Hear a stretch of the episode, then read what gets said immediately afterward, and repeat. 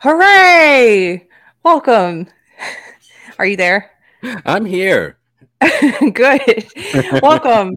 Uh, we are eight minutes late. You know, I saw you in the chat. There's no siren at night. Uh, this was an organic lateness. Um, at least we we do it organically sometimes.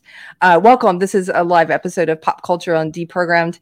I am one of your hosts, Keri Smith, and I'm joined as always by my lovely co-host, Mystery Chris. Hello. Hi. What's going on? my life has been crazy this week. Why don't you hit me with some frivolity, something fun from your life instead? So I, I watched uh, a couple of things, a lot of things this weekend actually, but uh, one was really bad. The other one was pretty good.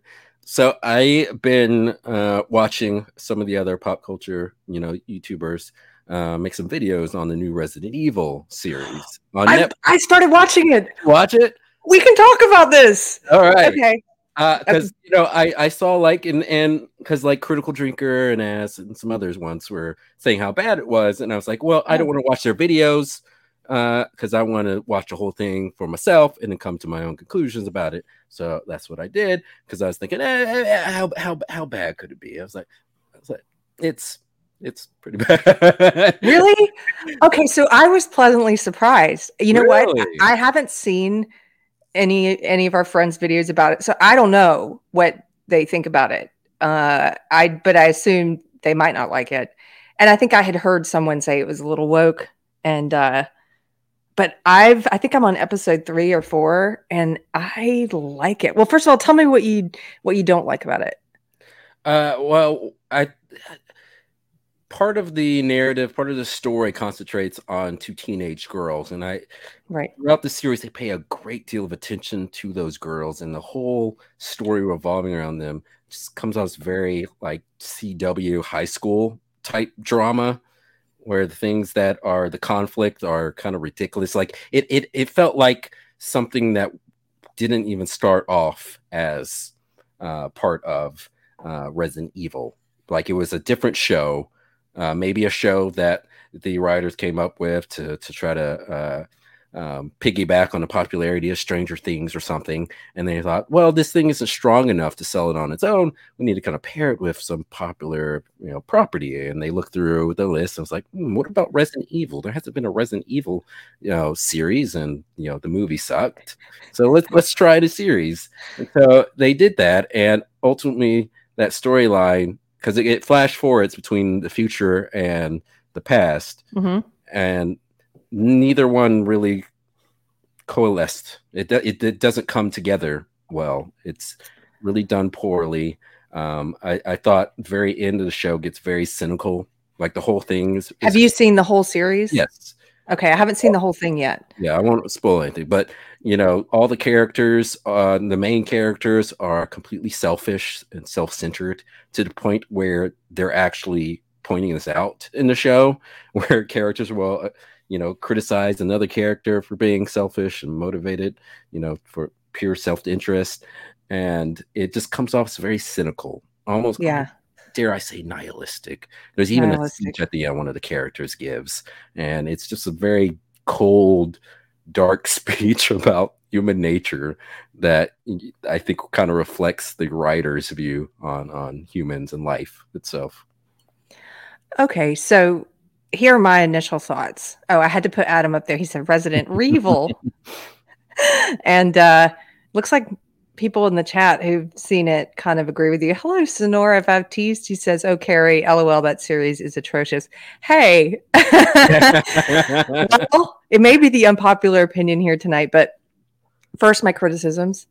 Um, well, actually, no, first, why, why this is in my, this is in the genre of things I like anyway. I, I love, as you know, zombie comics, mm-hmm. films, books. I love, uh, Rhiannon Frater's whole series, As the World Dies, like, and um, and I, and I like the first Resident Evil movie. And anyway, so I was curious about it, and and I went into it hoping to be pleasantly surprised. And first thing I noticed, yes, they have a lot. They're sort of going out of their way to make every character a woman of color. And I was like, wait a minute, wait a minute, is there going to be any white people in this at all? uh, but and and I get it. That's kind of that's it is a little woke in the casting in that when when they're they're trying to have a diverse cast, they don't actually mean diverse. They mean as many people of color as possible, and very few white people. And when there are white people, let's make them bad guys. You know, um, that kind of thing. That that Ryan uh, Cannell got in trouble for saying about the Batman movie. Um, but uh, so that that's going on for sure. But that being said, I think I think the storyline is interesting. I think the action sequences are are great and there's the the kind of fight scenes that I like and you will be shocked to learn that Anthony watched a little bit with me, which it's completely not in his genre. Of he yeah. never watches horror or anything. And he just busts out laughing because I get so he's like, This is crazy. Like you get so excited. There's that one part where the bad guy, this is probably episode three, maybe, the bad guy who works for Umbrella, that he's like the fat white guy Yes. And he's always on top of the Humvee in a suit, yes, riding around. He's hilarious. At first, I hated him. I'm like, "What a cartoon character you are! You're you never die. You're always in your suit on a Humvee, like evil white guy showing up, and you don't do anything right, and yet you don't die." And at first, I hated him, but then by the time we get to that episode where they're in the prison together, and he started growing on me and he starts the fight scenes with him killing all the zombies i was like oh i want that guy on my team he's actually he's actually it was great. It was entertaining. Didn't um, he remind you of jack black? he oh that's what anthony said. He said this is a poor man's jack black. Yep. but but um, I will say what you're saying about the high school storylines, that's true. So anybody who hasn't seen it, they flash back and forth between um, the main character, the present day, which is sort of, I, I guess, 2032 or something, 36, 2036. And they go back in time to the past, which is 2022, mm-hmm. when she was in high school, she and her sister. And so you do get some of that, um, the WB kind of high school drama that's not very interesting. I agree. Um, I guess I'm mostly there for the scenes in 2036 and and then there are some little just the right some lazy writing things that I don't like. That's true. There are things like, for example, I just don't believe that she's a scientist. She just doesn't come off that way in the future. You know what I mean? It's like I can believe that she is a badass. Uh, she's obviously trained for the part to be able to do the action scenes, and I could believe that about the character. But she doesn't I just don't believe that she's out there doing all these science experiments with rabbits and stuff on the zombies. Like, no. And the the other thing um, with the poor writing is in the flashbacks to 2022 when the outbreak starts. I just is isn't it so stupid that Wesker knows his daughter has been infected, but he's just like, do do do. I guess you'll go to school today, and I'll go to work. Like privately he knows she only has a day left before she turns but he's like yeah yeah go to school. I'm gonna go to work and sit in on a marketing meeting. Like what? It just doesn't it's that part's not realistic you know? Yeah. so anyway overall i'm enjoying it. Um okay okay. Well finish the series and then we'll have to read this see if your opinion changes at all okay. it's one of the greatest shows ever made I don't I wouldn't I don't think I'm gonna say it's one of the greatest shows ever made. I'm just say pleasantly surprised. So put it that my bar is pretty low right now considering the state yeah. of entertainment. So yeah. two scissors and some yarn. You guys give it up for her. She's moderating tonight. She says smash the like button or Keri makes Anthony watch more episodes. That's that's true. Hit the like or he'll be watching people hit zombies. Uh also I saw at the very beginning of the chat, I can't find it now, but somebody was asking about becoming a mod I don't know who you are, but just email us at deprogrampod at gmail.com if you're interested in helping out. Sorry, I can hear my housemates in the other room. Uh, okay. So why don't you set up what were you going to say? I was just say by the uh, before we move on, uh, I just want to say that uh, I watched a show that I like because I don't want to always just talk about shows that suck. Um, I've been watching uh, the show The Rehearsal uh, starring uh, Nathan Fielder. Did you ever watch that show, Nathan for You, on Comedy Central? No, I've heard uh, about. I think I've seen a clip. the dumb Starbucks. Probably that's probably like the biggest thing he did. But yeah, he has a new show on HBO Max, and it's pretty funny. I'm, I'm enjoying that. Something something good to enjoy. Uh, well, I haven't heard of that one, but I will say in the chat, Alan is asking. He says, "I bet Anthony likes westerns." He does. He was watching Unforgiven last night, which I don't.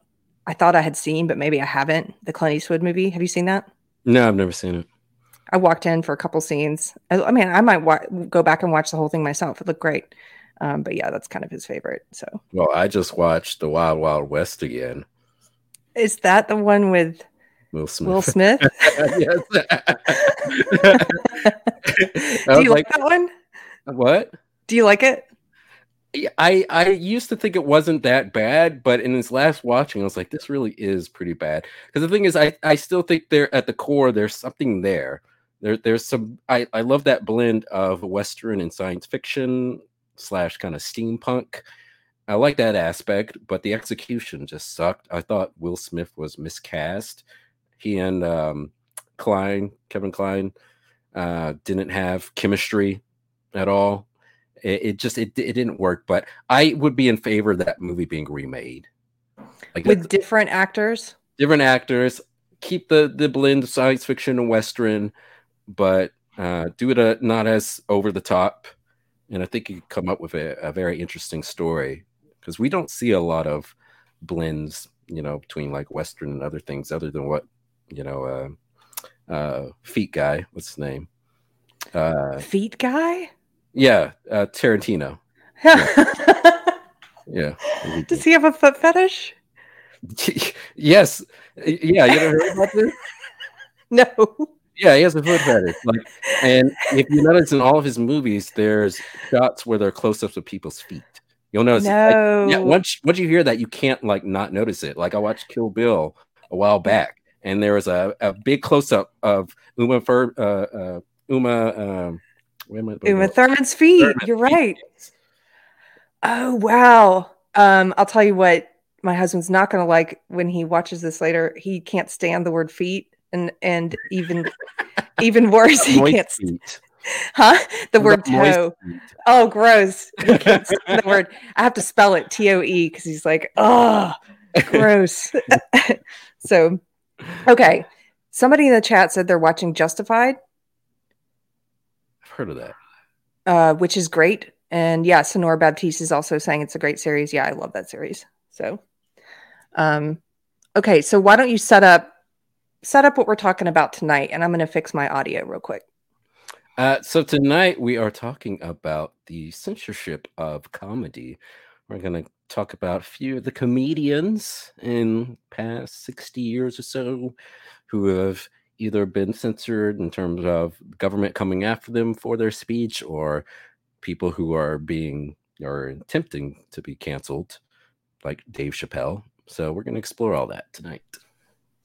Yeah, this has been this is a timely topic tonight just because of what happened to Chappelle the past week, which I've talked about a little bit during the Kerfuffy break episodes, the live shows on Mondays and Fridays.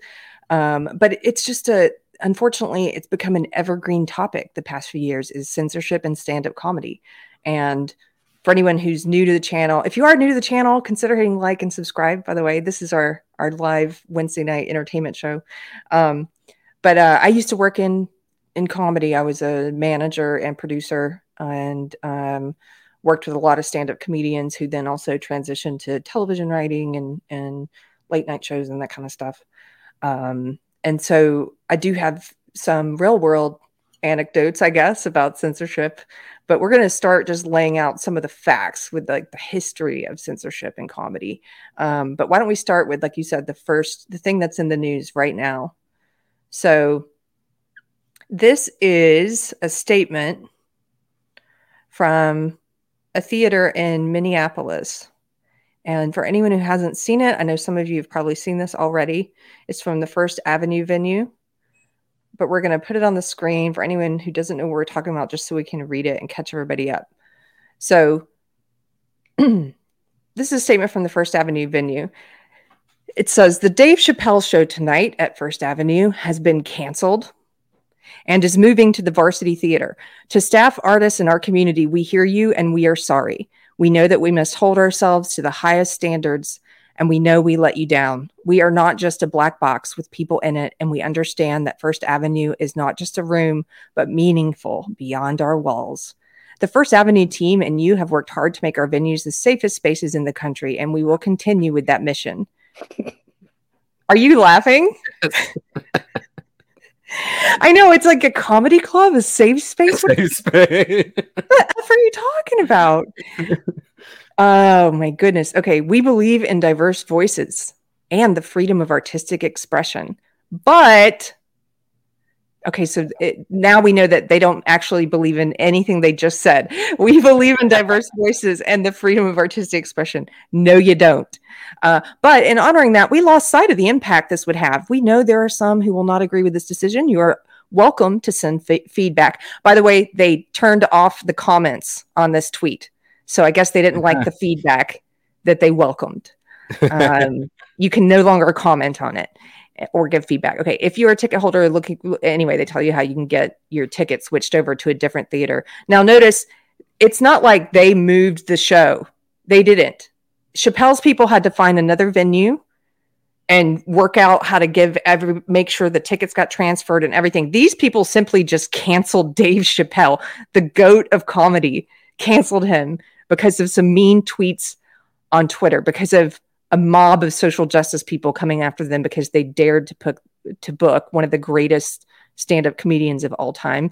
They canceled Dave Chappelle. I, st- I still kind of can't quite wrap my head around it because he's one of those that I sort of thought that he's cancel proof in a way mm-hmm. that he that you know he's reached that level of of access and notoriety and fame through his work that he he kind of they can't do anything to him when he expresses wrong think. But look this theater in minneapolis thinks they can. None of that's good enough for them. They believe in diverse voices and freedom of artistic expression but they're going to cancel this black man who's doing comedy there but it, it, doesn't make sense because they already knew the controversy surrounding Dave Chappelle. If they were truly against that, then they would have, you know, they would have canceled it long ago in case it was booked out months or something. But if it was booked not too long ago, then they would have never gone through with it. But instead, they were going to have the show, and then I guess some people on Twitter or something created uproar, and they're like, "Okay, yeah, we'll cancel them." It's like that doesn't make sense. Yeah, it's they they're cowards. They yeah. don't stand for anything. It's like you can't withstand which somebody i think it was comedian josh denny had a great point about this on twitter was sort of saying look this is why a lot of us who are doing comedy these days who don't we don't have a name as big as chappelle's and this is why we have to keep our venues secret until the last minute because otherwise they'll cancel us in a second they'll cancel dave chappelle for sure they'll they'll cancel someone like Josh Denny or any other comedian, you know. It's sort of like um, when Trump got banned from Twitter. I don't really care about what you think about Trump's tweets. The fact that they they felt they could ban, they could censor, they could deplatform the president of the United States. it was like, oh yeah, you you stand, we stand no chance. You know what I mean? Like, and the thing is, this couldn't have been the first theater that was getting all these complaints from people on Twitter that has had Dave Chappelle there. There's been numerous other ones prior to this, and no matter how many messages were directed towards their way, they didn't cancel the show. Now, did anything happen to these theaters? Did the wokesters decide not to to go to these theaters anymore? Did are these theaters, you know, on the edge of going out of business because they had Dave Chappelle there? No. So why did this theater think that this would do damage to their reputation or whatever that would negatively impact them, you know, financially? Well, somebody said, I just saw this in the chat and I heard this as well. I don't know if this is true, but I heard this also. Thank you, Mr. BDB. He says, uh, Did I hear right that the staff were the culprits and walked or threatened to walk? Um, I heard that also that there was like a staff protest, and you know, my answer to this is if if you are an employer and you have employees who are threatening to walk um, because they have a problem with the art that you're booking, then let them walk and replace them. Yeah, fire them, call their bluff. And you know what? You could have called Chappelle's people and said, I've got 50, 60% of my staff, however many people it is, walking out.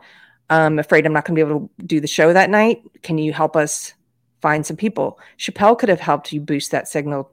Hey, does, does somebody need a job in Minneapolis? Because there's certainly a lot of jobs open at the theater now. like, you know what I mean?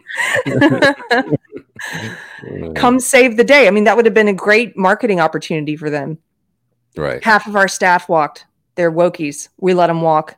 You know, they don't even have to despair. They don't even have to say they're wokies. They could just say we had people who protested who don't agree with our uh, uh, our editorial decisions or you know our booking decisions in this case who don't agree with who we, who we booked on this night and so they they said they're not going to work so we let them go so anybody want to come work the show you're hired you know like even if it was the staff it's probably only like a couple because dave chappelle still has a lot of clout with you know a lot of people even if they're on the left because he's dave chappelle there's still a lot yes. of people that even though they claim to adhere to this this strict doctrine of you know leftism still love Chappelle, and I don't think they would let their you know adherence to this doctrine get in the way of them, uh, you know, being around Dave Chappelle or going to the show or doing whatever. Yeah, I yeah I, I can't imagine it was that many, but like even if it was, you know, let them go because what you're doing is you're, you're teaching them that the be- the way to behave if they don't get their way is to act like a toddler mm-hmm. And to pitch a fit and to yeah. threaten not to show up. You don't do that with students if they're like, well, I'm not coming to class, I guess you're going to fail the test today then. Sorry. Like that's your choice to do that, but there are repercussions, you know. But yeah. they're in, they're reinforcing bad behavior. They're basically they're validating it and saying, yeah, next time we uh, you want to get your way, just threaten to walk out and we'll bend again. You know. Yeah, you don't negotiate with terrorists. Exactly. You don't negotiate with terrorists or SJWs ever. yeah. Okay. So that's what kind of why this is topical lately because uh, they censored the goat, and uh, there are people I saw some so, some social justice people on Twitter who are saying it's not a cancellation. He can still go to another venue. It's like it's they literally canceled the show. like that is a cancellation. Duh. Yeah, yeah. He happens to have a big enough name and a big enough team working for him, and the connection. He, you know, he can pull another venue out of a hat for that night easily. But they canceled him. Not everyone's in that same position if they get canceled right. to just find another venue that same night. You know, like they, they don't try. what They try and um um equivocate around definitions of words. And well, what is the definition of cancellation? Well, I'm pretty sure if they cancel a show, that's you can call that a cancellation. well, I was reading before uh, our show that apparently there's a petition for some theater in uh, is it Santa Monica somewhere in California that's got you know a few hundred people that have signed it uh, to try to get this particular theater to uh, not allow Chappelle to host there. So wow, I I think again, this is a victory they see in their eyes, so they they know they can you know get their way if enough people complain. So I don't see this dying down anytime soon. Wow. Um, okay, let's go through. Of course, by the way, of course, that's happening in California. Yeah. I'm still in some of the the comedy groups, like the comedy business groups on Facebook, and they've all gone completely woke. So so weird to me not surprising at all. Um, so I've got an article. Maybe we can start with this one, um, this Pop Matters one. Did you look at any of the ones? You didn't, right? No, I didn't get a chance to look at it. Okay. So this one's great because it covers some of the history of comedians being arrested, um, having fines levied against them.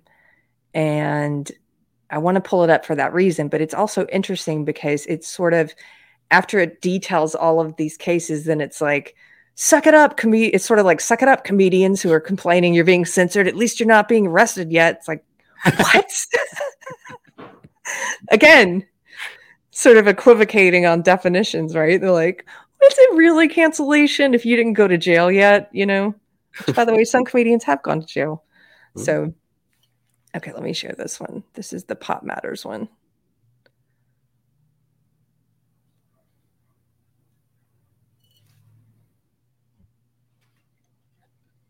Sorry, guys. That's not the right one. There we go. Can you see that? Yep. Okay, I'll make it just a little bit bigger. Okay, so this is a Pop Matters article. It says, Can I say that? That's the headline Stand up comedy in the age of political correctness. Now, here's the sub headline. This tells you everything you need to know about the position that the writer is going to end up taking. For all the alarmist propaganda about political correctness in the US, insensitive speech is still protected by the First Amendment. The complaints about political correctness are BS. So that tells you right there. um, yeah, so they highlight some of the things that we're going to see and in, in many of the articles that talk about political correctness in comedy or about censorship in comedy have been highlighting the statements made by Jerry Seinfeld and Chris Rock in the past few years. Jerry Seinfeld and Chris Rock have both stated separately that they don't play colleges anymore. And they started saying this in 2015 when all the woke stuff really started permeating um, you know, leaving the college campuses and hitting the mainstream 2015, 2016.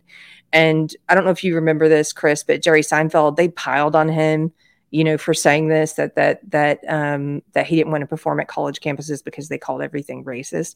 I'll just read some of those quotes here. Um, for most stand up comedians, the culprit, um, the, I'm, I'm starting in the middle. So the culprit is political correctness. As Jerry Seinfeld states in an interview with talk show host Seth Meyers, quote, there's a creepy PC thing out there that really bothers me. Seinfeld cites an example of a recent joke he made in which he utters the phrase gay French king. And he explains that audience members expressed outrage over his use of the word gay. Some commenters point out Seinfeld's privileged status as a Caucasian heterosexual male I like the way the writer uses Caucasian heterosexual to sound extra smart instead of straight white. and suggests that he wouldn't express this belief if he were a minority comedian. These responses fail to account for the many minority comedians who have also pushed back against political correctness. African American, there it is again, African American instead of black. This guy must be white. Um, African, this I'm sorry, this guy must be Caucasian. Yeah.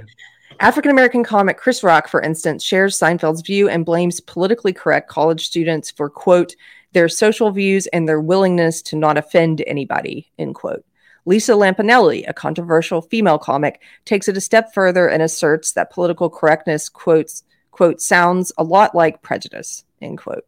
Scott Capurro, an openly gay comic, contests that, quote, most people have no sense of humor, end quote.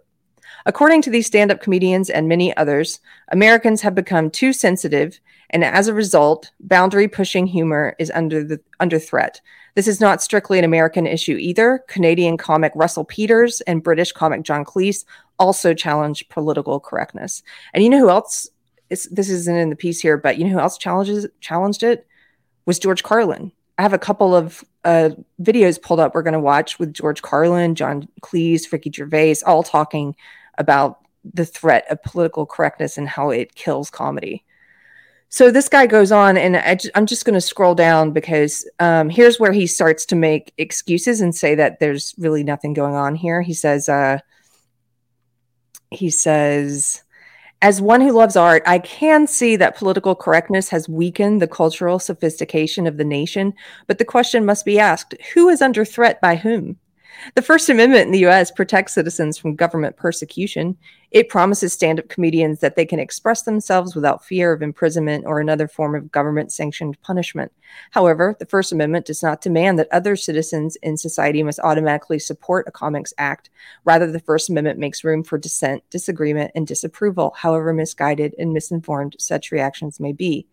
The obvious clarification is necessary to make. It's baffling that stand up comedians believe that their speech is currently under threat in the US, when in reality, there hasn't been one comic in the still young 21st century who's been persecuted by the US government for speech. Um, so then let's look through some of the examples. I don't know if you're familiar with all these. So in 2016, let me see if I can find this. Actually, no. Let's start further back. Let's start in 1964 with Lenny. Yeah. um, he does mention, at least somewhere in here, he mentions Lenny Bruce and George Carlin. And so Lenny Bruce, many know, was one of the first comedians to be censored. And yes, it was by the government. Um, in 1964, he was arrested for obscenity, for breaking obscenity laws, for using a curse word during his stand up act. And he famously got four months of, um, I think he was in a, a, it wasn't a jail, it was like a, a workhouse or something for four months. And, you know, there's this famous photo that we used in the artwork of him um, being booked in after after that show. Um, do you do you, you know about this, right? Only a little bit. Okay. I can't find that piece here in the article. If you see it, tell me when to stop. Um, but I know this guy covered it a little bit. Anyway, so first there was Lenny Bruce in 1964. Then there was George Carlin in 1972. I don't know how many people um, remember this. A lot of people remember or have seen. I wasn't alive quite yet, but a lot of people have seen his uh, seven words that you can't say on TV monologue. You know what? You know which one I'm talking about? Right. And by okay, the so way, scroll up a little. I thought I saw it in yellow. Was a highlight in yellow? In yellow. Carlin, yeah. Oh, it, it says it's it says he's going to mention it down below. Gotcha. So I think it's down here somewhere. Um, but uh, uh, anyway, George Carlin. So George Carlin in 1972 was also arrested. He was arrested in Milwaukee for obscenity, for doing the seven words that you can never say on TV. So kind of following in the footsteps of Lenny Bruce. Um, and then there are some examples that are given in this piece of comedians in other countries. And so that's what this author is trying to say is like, look, it's not as bad as it is in other places. And so the first example he gives is from 2013. This was a comedian named Yusuf, who um, is from Egypt. So Yusuf, a popular satirist in Egypt, was arrested in 2013 for jokes about former President Mohamed Morsi and the Islamic faith. After his arrest, which Yusuf bravely mocked on Twitter, he received international support from important public figures, including American satirist Jon Stewart. Yusuf avoided prison time, but his arrest was unconscionable to begin with, and it shows the fragility of free expression throughout the world. Um, then there was this other comedian in Burma, this guy named Zarganar, and he says Zarganar hasn't been as lucky as Yusuf. The Burmese dissident comic is notorious in his country for mocking Myanmar's military junta. And on the 4th of June, 2008, he was arrested for publicly criticizing the military's response to Cyclone Nargis, a national disaster, a natural disaster that killed over 130,000 people. Um, he was charged with, quote, inducing public offense. And he was initially sentenced to 59 years in prison. Oh. That's offensive. Oh, jeez. For making fun of the military's response to a national disaster. Um, so it says in 2011, he was released uh, as part of a, a, prisoner amnesty, but many human rights activists argue that the damage had already been done. Well, yeah, he served like three year, years in jail. So they could say some damage had been done. Yeah.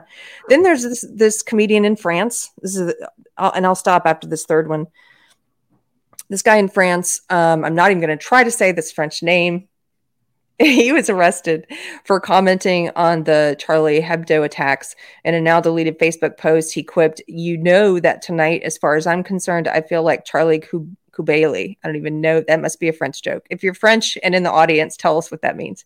How would they tell us? For those who don't know, Coulibaly took hostages of French Jews in a, a kosher supermarket the day after the Hebdo attack. Um, so, for this crime of making a joke about this, it says he was charged under Article 421.25 of the French Criminal Code, which is a new law that criminalizes the use of social media to, quote, directly promote acts of terrorism. Oh. So, by doing a joke about a terrorist, he's somehow pr- directly promoting terrorism. Um, Logical yeah, that's the world we live in now. He was given a two month suspended sentence. Um, and then he doesn't he doesn't cover it in this piece. I'm going to stop sharing this because honestly, if, if I read the end, it's going to make me upset again because at the end he's like, "Look, it's not as bad as it is in other countries." That's what he says. um, but you know what he doesn't cover? There's two important cases that he didn't cover that I was thinking he was going to talk about. One was in 2016, the comedian Mike Ward in Canada, who was fined for a joke. Do you remember this one? And vaguely fresh memory. Okay. Um, let me pull this one up. You know, Canada had stand-up comedians. It's Canada. what? Are you kidding? no, yes. um, and then there's also Count Dankula. Actually, I'm going to pull that one up first. You know the Count Dankula one, right? Yeah, of course. Okay. So yeah, Count the one with his dog, right? Is that the yes. first thing? the, girl, the girlfriend's dog. Yeah. Um, this is the one about Count Dankula. So Count Dankula in Scotland, and the headline is Nazi Pugman's hate crime Supreme Court appeal ruled without merit. So he tried to appeal the conviction. Um, for anyone who doesn't know, Count Dankula is a really popular YouTube commentator, and he is also a comedian and he did this really funny video you can still it's been scrubbed in a lot of places but you can still find it if you're if you're um, willing to put the work in it's a silly video it's a video where he says you know my dog my, my girlfriend is out of town and i thought it would be really funny to turn her cute little dog into the worst thing imaginable a nazi and so he taught the dog how to do like a nazi salute it's so silly. It's so silly. And the butt of the joke is Hitler. The butt of the joke is Nazis. Like it's not, you know, it's not making fun of of anyone other than bad people. The joke is that you're turning this cute pet into something awful. He says into the worst thing I could imagine. Um, he was actually fined, I think it was 800 pounds for this. And it was a considered a hate crime conviction. Um, this again was in the UK. Yeah, 800 pounds. And he, I think he's been the, the last article I saw about it was that his appeal had been rejected in 2019, um, trying to fight that conviction just on principle, you know. And he said he wasn't going to pay the fines. That's um, crazy. It's so absurd. It's like the, the video itself, because I remember he edited music, and actually, I think it was music from like Kill Bill. And it was clearly joke. It's clearly being over top, ridiculous but the context doesn't matter. They just want to crucify this guy, make an example of him, so they can claim that you know there's a rise and far right, blah blah blah, and use that as a pretext to crack down. Yeah, there's no. It's like there's no room for nuance or laughter or anything anymore. If you're what you're doing by by stuff like this is that you're making people, you're making creative people afraid you know mm-hmm. you're inspiring fear in them you're making examples of people like count dankula so you're killing you're necessarily killing creativity when you do this mm-hmm. um it, he wasn't even making fun of a person he, he was just doing no. like a little goofy dog doing a little roman nazi salute thing and so with a lot of the attempts censorship like we're going to cover you know in a little bit a lot of times people were criticizing people for making certain statements uh, about a, a, certain group, similar to like what Chappelle, you know, jokes he made, you know, about you know trans and, and stuff like that. And so with with that, I think it's to me always been clear when a comedian was poking fun at a particular group versus when they're being mean spirited, like when they're actually being racist. And I think people in the past used to be a lot better at telling that. And actually, I think people still are, but I don't think a lot of people, the people who are the canceling type, don't care. It, mm. It's simply just about the power, and they don't really care about the actual content of what was said. And so yeah. it's just a, a exercise of, of weak, uh, ineffectual people who are gravitating to the internet and using this this group association to to destroy other people's lives. And which also brings me to a question I want to ask you too. Um, how, how, exactly would you, in your words, define cancel culture? Because I see a lot of people who criticize those of us who criticize cancel culture and say, hey, if, if you ever boycotted a, a company, have you know, Oh, that's that's the same as cancel culture. Hmm? So how how Yeah. would you say it? Because I think people keep trying to to expand the definition of what it is so that it's somehow okay. Uh, it's a great question. And I've thought about it a lot. And the best I can do is say that when you decide that you don't want to give a business or a comedian your your money uh, or your attention, that that's what they call voting with your feet, like using your feet to walk on out of there. I'm not coming to your show, Dave Chappelle. You know, I'm not giving you voting with your dollar. I'm not giving you my money, Dave Chappelle. That kind of thing. That's not cancel culture. That is you choosing not to engage in a transaction with someone who you don't support for whatever reason. It could be a moral reason. It could be, uh, you know, you could find the, the, their their business practices practices or their comedy or whatever offensive. Um, and I have no problem with that. I don't think anybody has a problem with that, do they? It's like, you know, if you don't like something, you shouldn't be forced to participate in it.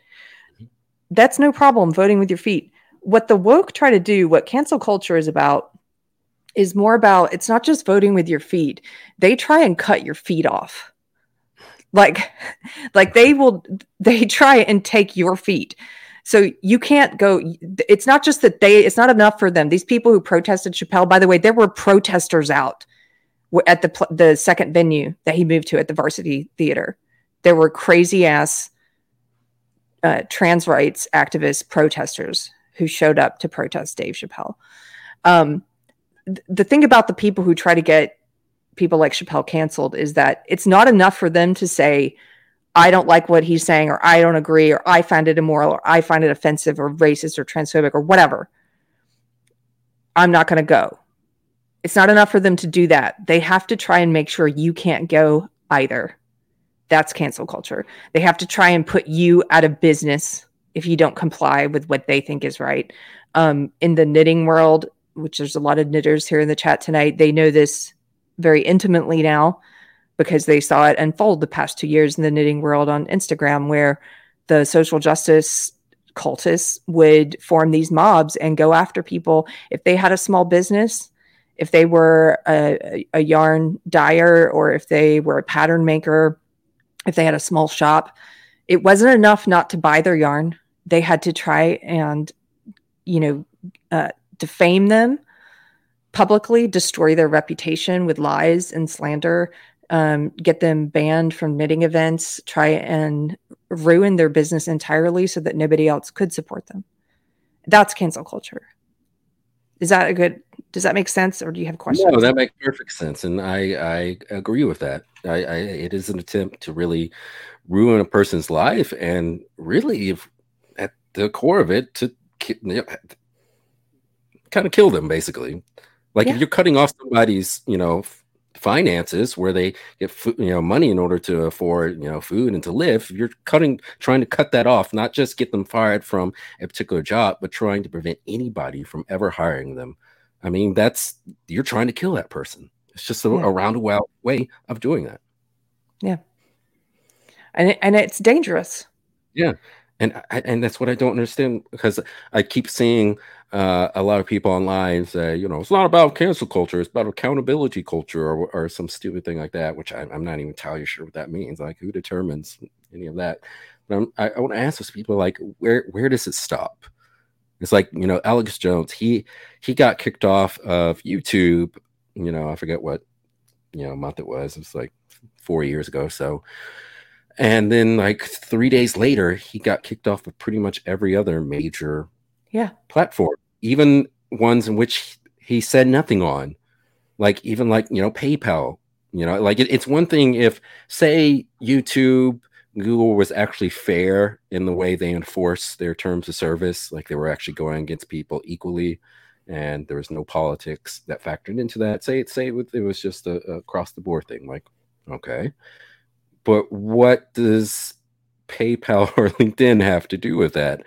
I mean, he didn't say anything, any you know, conspiracies or anything, you know, that would offend people on those sites. It's merely that he said something on some other site, and so then they decided to oust him off their platform. And so, when we live in an environment in which you know there are less and less big corporations to, to choose between, it becomes more and more obvious that this would be a very easy way for people to really cut people out of the economy completely because if there if there's like an environment in which there's only like a handful of banks you can choose between well if all those banks decide they don't want to do business with you well you're you're out of luck aren't you especially this with this push for digital currency have you seen what's happening right now with Eric July and Moms for Liberty? I just saw today.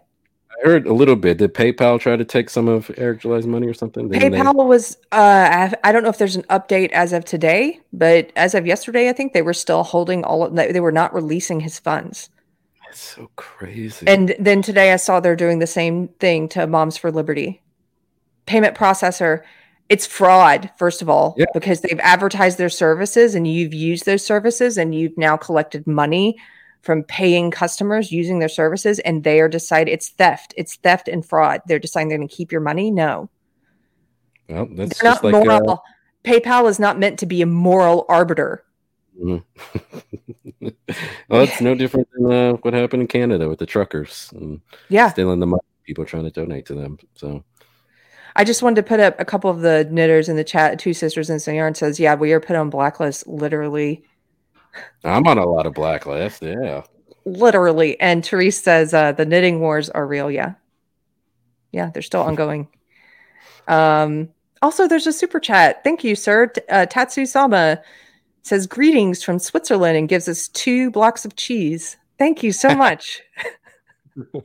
Swiss cheese.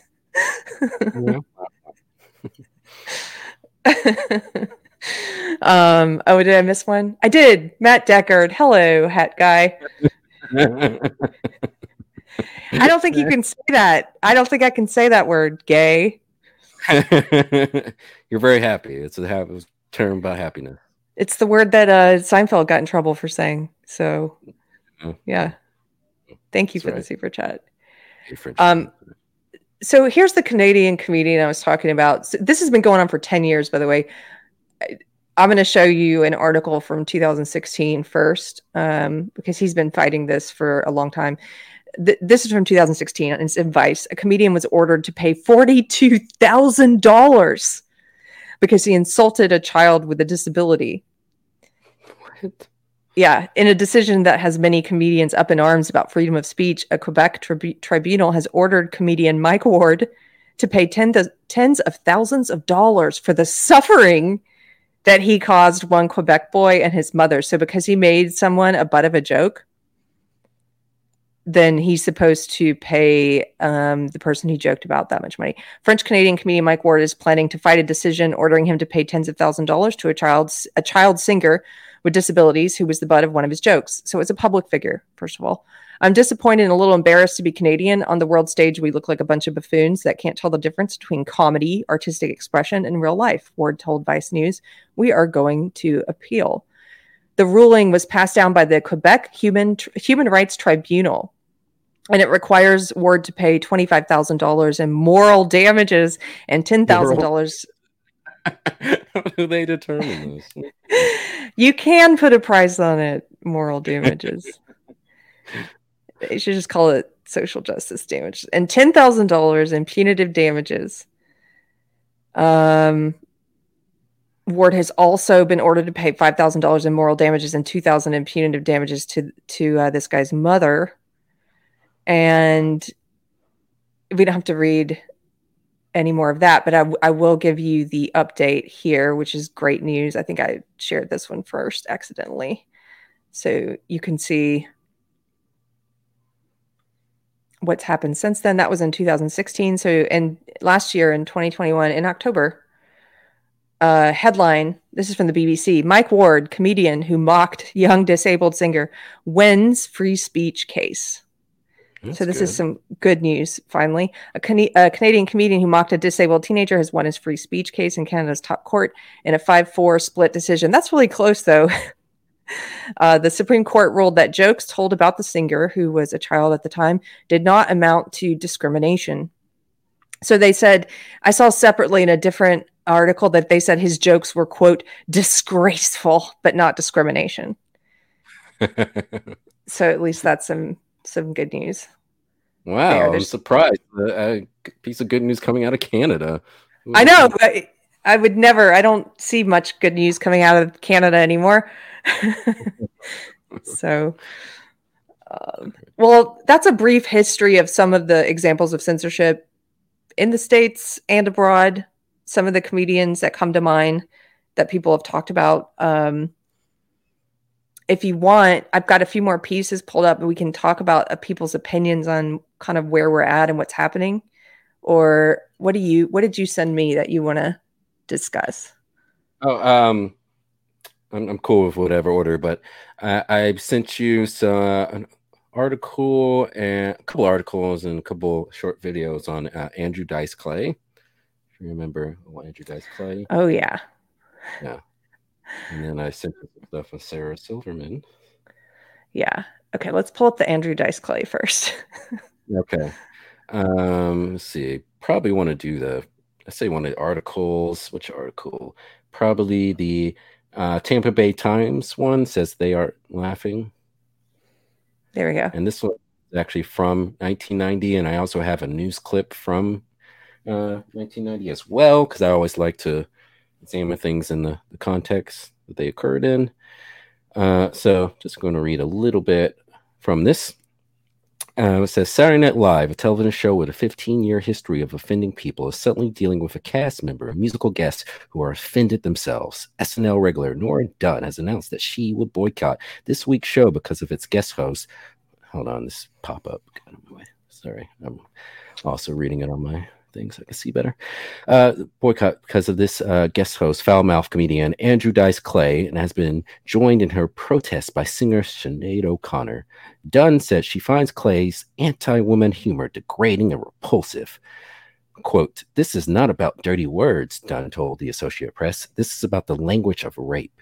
If you if you took the word in his routine and placed it with Jew, I guarantee you that the person would not be on Saturday Night Live. It's okay to den- it's not okay to denigrate Jews and it's not okay to debase blacks, but apparently they think it's okay to debase women. Hold up. Hold up. Are you telling me that black people and Jewish people are never the butt of jokes? Is that what she's saying? Really? It's never okay. Okay. Ever. Go ahead. I'm sorry Ever. I interrupted you. I just want to read one short little paragraph. Uh, oh, hold on, let me go back. Uh, so it goes. O'Connor said she feels the same way. It would be nonsensical quote. It would be so nonsensical of Saturday Night Live to expect a woman to perform songs about a woman's experience after a monologue by Andrew Dice Clay. NBC announced Thursday that O'Connor, who has the number one single "Nothing Compares to You" and the top album on the Billboard magazine charts, will be replaced by the obscure Spanic Boys. Still obscure. Yeah yeah so that's all i want to read about that but uh, i thought it was interesting um, that andrew dice clay uh, it, it, it kind of showed just where we were as a culture back then because I, I, watched some of andrew dice clay's um, stand-up recently because you know it's been years since i've seen any of it and i didn't think it was very funny but the whole gag, the whole shtick was like him just being over the top, like offensive and vulgar. That was like the punchline of every joke. And so I thought it was funny considering, you know, where we went from Lenny Bruce to to George Carlin and Richard Pryor. And Richard Pryor. Andrew, yeah. Pryor, yep. Uh, we had Andrew Dice Clay, which created a, uh, a lot of uh, controversy at the time. But then things sort of slowed down a little bit. You didn't hear as much controversy coming out, you know, in the comedy world, and you know, a lot of comedians became more more vulgar and uh, more risque. I remember Anthony Jeselnik would make rape jokes, and that was mm. like over a decade ago. And then suddenly, in this last 70 years, suddenly there's been a clampdown, particularly people going after other people in minority groups and it started off, you know, criticizing more like white guys. Uh, if you remember Shane Gillis, mm-hmm. you remember um, guy who who Saturday Night Live had hired, yeah. and some uh, podcast recording came out that he'd done years before, where Uh, he, he, was saying some derogatory words about Asians, but he's doing it a it's part of the joke. It's it was part like of a routine, wasn't he? Yeah. He was like saying Asians yeah. are bad drivers or something. Yeah, or, yeah, and he was saying the c word, you know, hmm. rhymes with clink, and uh, he ended up getting thrown off of Saturday Night Live before he even premiered on the show. But now, as we're seeing with Chappelle, they're attacking even black people and even people who are yeah. in these quote unquote marginalized uh, uh, groups. It doesn't matter anymore. So because it's not really at the end of the day, social justice. It's not. It's not really about race and sex and sexuality. Right. That's that's the mask that it uses, and that's the it uses those things as a weapon to get people to conform. But yes. but it's really it's really just about this ideology of uh, redistributing quote unquote power. And it's really about this sort of messed up kind of Marxism that's based around identity, but they don't they don't really they don't follow any of their own rules. I guess I'll put it that way. So they'll tell you their rules are like, you know, you should white people need to shut up and listen to black people and their lived experience, etc.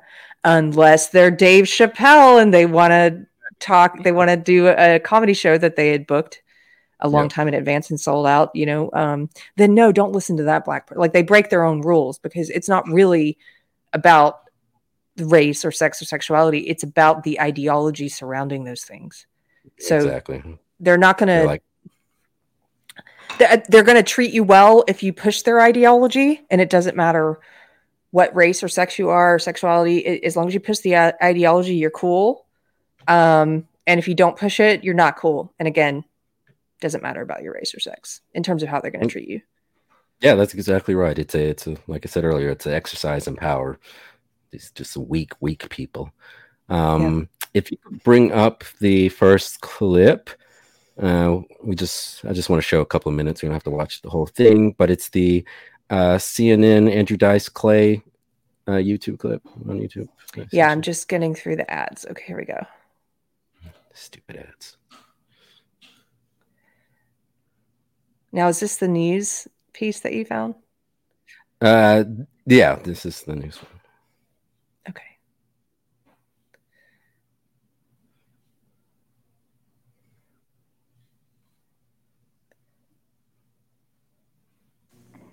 Another controversial figure is on our front page. Is he Andrew Clay Silverstein, a nice guy from Brooklyn, or the Dice Man, a concert character who's offended by the way, is she culturally appropriating an African pattern on her her jacket? And it looks like she's got feathers in her hair.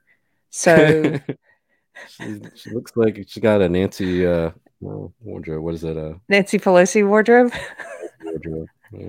Just about everybody. Comedian Andrew Dice Clay says he's both a nice guy who has made it big with bad boy humor. His first film, The Adventures of Ford Fairlane, opens Wednesday and Sherry Sylvester sat down to find out more about the real Andrew Dice Clay. All right, look, sweetheart. You look beautiful. Afterwards, I'll take you out, throw a burger down your throat. We'll have a great time. You're truly a man among men. And at 32, Andrew Dice Clay is truly a comic amid controversy. As the Dice Man, his concert routine has been called sexist, racist, and anti gay. Nora Dunn and Sinead O'Connor skipped Saturday Night Live rather than perform on the same stage with him. His performance on the MTV Awards got him banned for life when he let loose with some X-rated lingo live.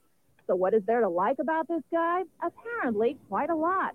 He sold out Madison Square Garden in New York and the Forum in Los Angeles. His album, The Day That Laughter Died, has also sold more than a quarter of a million copies. The billboards promoting it have been defaced. So it seems the battle lines have been drawn between Dice lovers and Dice haters, while the comic is promoting his first film, The Adventures of Ford Fairlane. Milli Vanilli paid us off in bicycle shorts and hair extensions. Very scary. Do you want to watch more? Uh, just a little bit more. What's uh, once uh, he's gonna talk okay. just a bit, and then you can cut it off. You don't have to watch much more.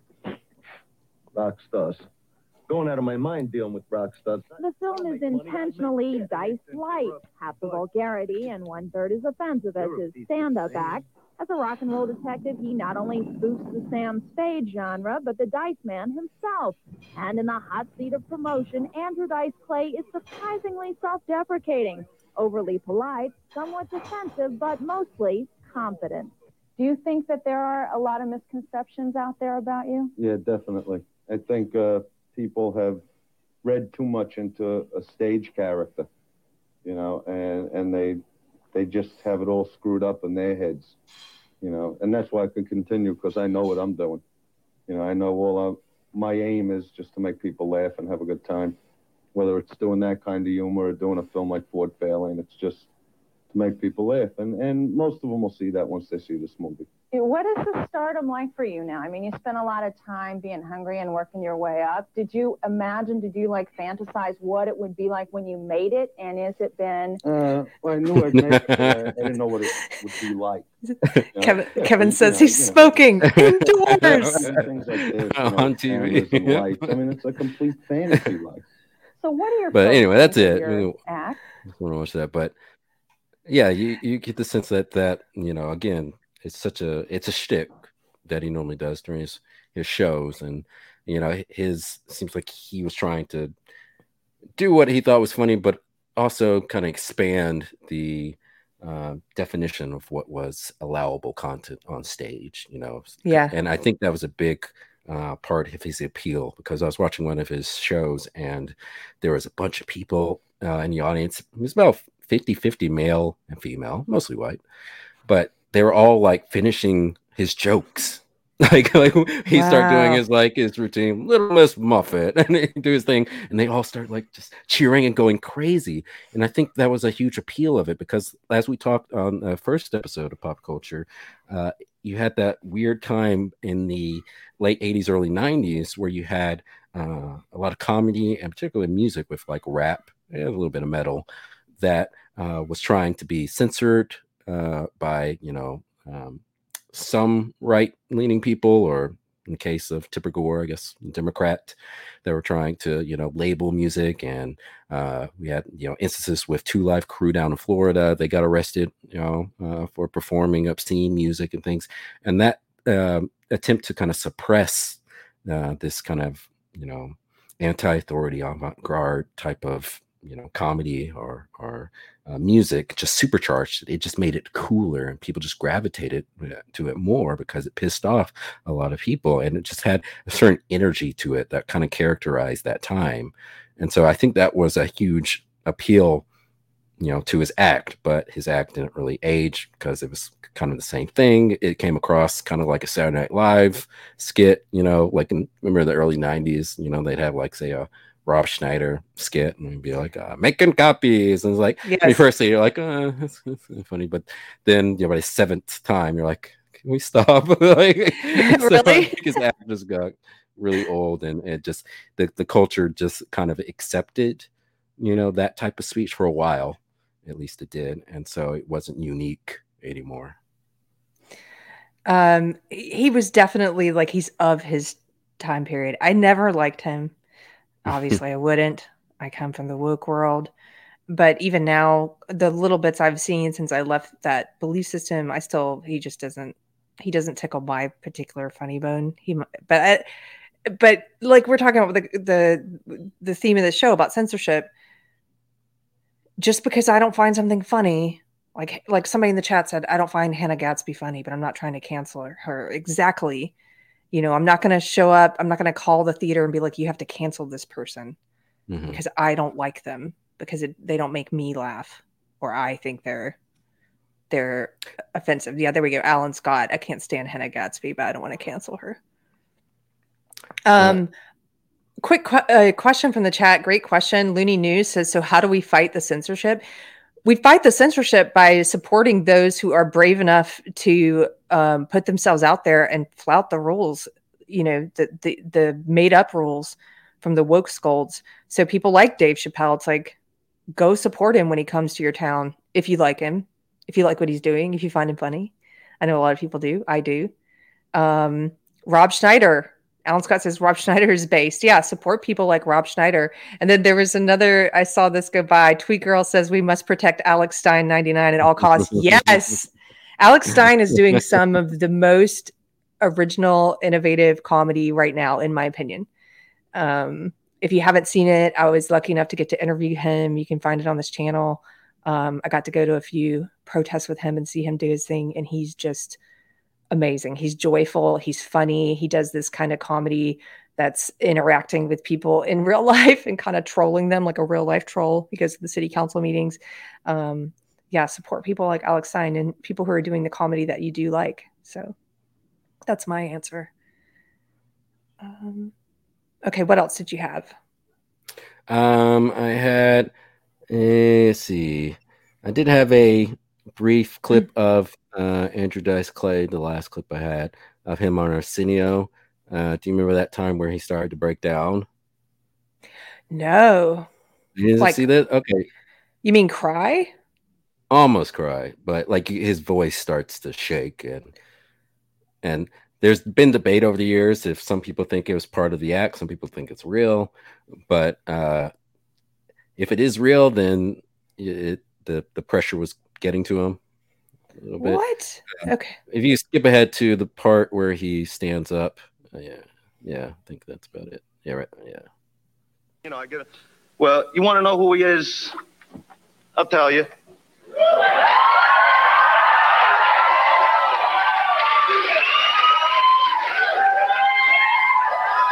Andrew Clay. No, let me get this straight.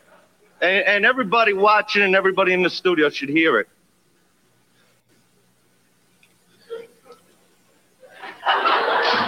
Andrew Clay is a guy that came out here about 10 years ago. And he broke his ass. You Know what I mean? Broke his ass. He believed in himself. Became the hottest comic in the world. And anybody that doesn't like it could wipe their ass with whatever they say about me.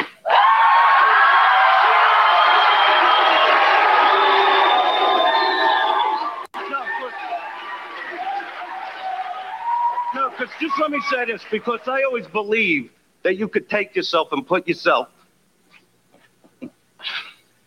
Wow. No, I get choked up because uh, I think that's you real. Put yourself where you want to be, and uh, you want, no, wait a minute.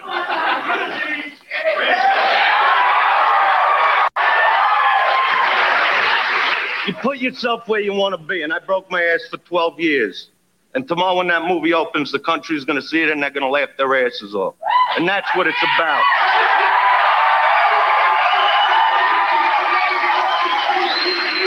So believe in yourself, all right? I, I yeah, be, I. You want to be a doctor? You want to be? A- but anyway, yeah, I I think it's real because again, we're watching the interview like we watched uh, the CNN portion yeah, he's not like abrasive. He's just kind of just very calm, normal kind of guy. And he was doing what he thought was funny. But when he's being called, you know, every racism and this and everything, I, I think, you know, he's probably sensitive about that. Couldn't really take that amount of criticism and it was getting to him that people like legitimately thought he was like this horrible person when in his mind he was just doing what he thought was funny not that you know he truly meant any ill intent i don't believe but he was just again doing what you know he thought would get laughs. That seemed real to me. I had not seen that before, and yeah. other people here were saying um, that it seems real to them as well. So yeah, Kevin says I've got to get a better avatar if Keri's going to put my posts up. I like it. It's a dinosaur. It's good. Um, that's so interesting. I, I mean, I kind of like Andrew Dice Clay there, based in that clip. I'm like, you know, seems genuine and I like that. You get to see a little bit of the real him behind that facade, that ca- sort of character that he does on stage, you know? Yeah. Um, I have a couple of clips we can watch. And then I have a couple of articles as well. There's one, let me see if it's worth it to go through this one. Um, this one also includes the the Tosh thing. Yeah, let me just put this one up real quick and then we can look at some of my clips too. Uh, Is this Daniel Tosh? Yes. Hmm. Yeah, he so did the, get in trouble back for something. I can't remember what it was. Yeah. Um, this is an article from Odyssey, the Odyssey Online, called "How Far Is Too Far." And the subheadline Jerry Seinfeld and other comedians have stepped away from college campuses. We already kind of covered that in another piece. And it it highlights here at the top, you know, what we already talked about. Jerry Seinfeld has put his two cents in on the matter of censoring comedy. He, along with fellow comedians Chris Rock, Larry the Cable Guy, and the late great George Carlin, have called college campuses, quote, too politically correct and advise against performing at them. Quote, college students just want to use these words. That's racist. That's sexist. That's prejudice. They don't know what the F they're talking about, said Seinfeld in an interview on Colin Cowherd's radio show, The Herd. Stand up is not new to controversy. In the 1970s, Richard Pryor became a lightning rod for controversy. At the time, Pryor was being called controversial for, among a myriad of other things, using profanity and finding humor mocking white people the same way he did with black people.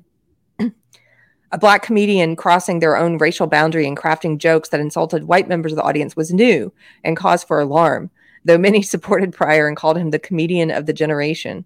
He was nominated for a Grammy for Best Comedy Recording Album every year from 1975 to 1983, winning five of the nine. Others called for censorship of Pryor's comedy, negatively contrasting Pryor's act to the clean and safe comedy of Pryor's biggest artistic influence, legend Bill Cosby. This is a great example of uh, just because somebody puts on an appearance, you know what I mean? Knowing everything you know, would you rather hang out with foul mouthed Pryor or um, Clean and Safe Cosby? Let's be set on fire while doing cocaine. but but it, it it the Bill Cosby thing reminds me of Will Smith too. Like mm-hmm. someone mm-hmm. that had a clean image, and you thought this person, you know, had it together, and that he was a good family man, and then his family was tight and good family, and then you come out, you know, that he's likes to slap people, talk about his wife, and his wife's cheating on him, and he's still staying by her side. It's just it's like you said, it, it's really surprising people who have that that image and turn out to be the exact opposite. Yeah.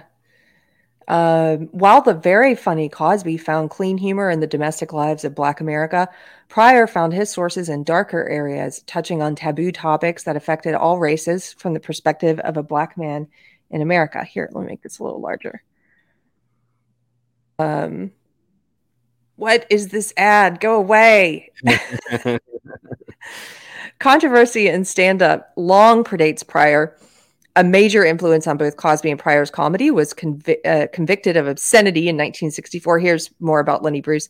Lenny Bruce was a comedian who pushed the boundaries of what can be said to a private audience. Because Bruce pushed the envelope of what can be said, the performances used as evidence to convict him of obscenity, including a bit about urinating in a sink, seemed tame by modern standards.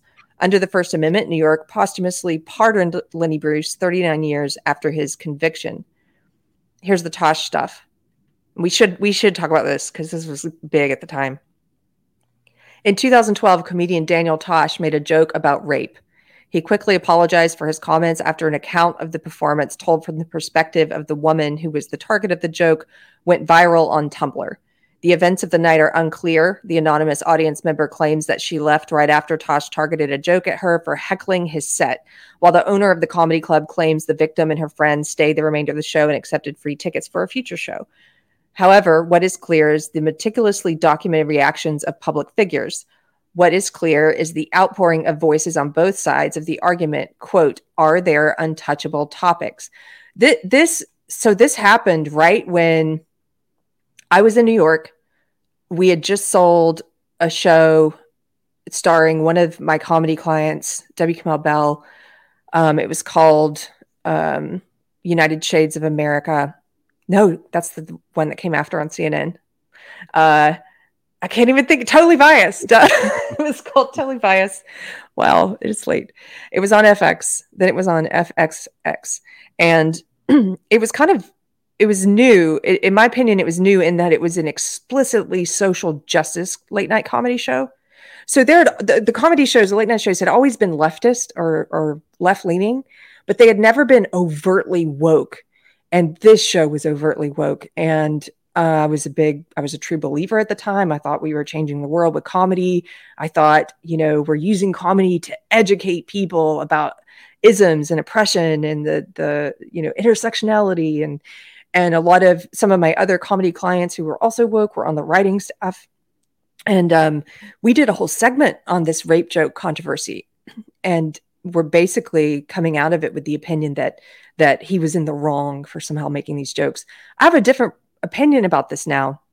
If you go back and read that original Tumblr blog from the woman that that had the complaint against him that went viral, she was clearly a social justice warrior in the true sense of the term. She's someone who would be proud probably to be under the label of activist. I hate that label. I hate that label. Why are you an act? Go home and live your life. Like, what do you?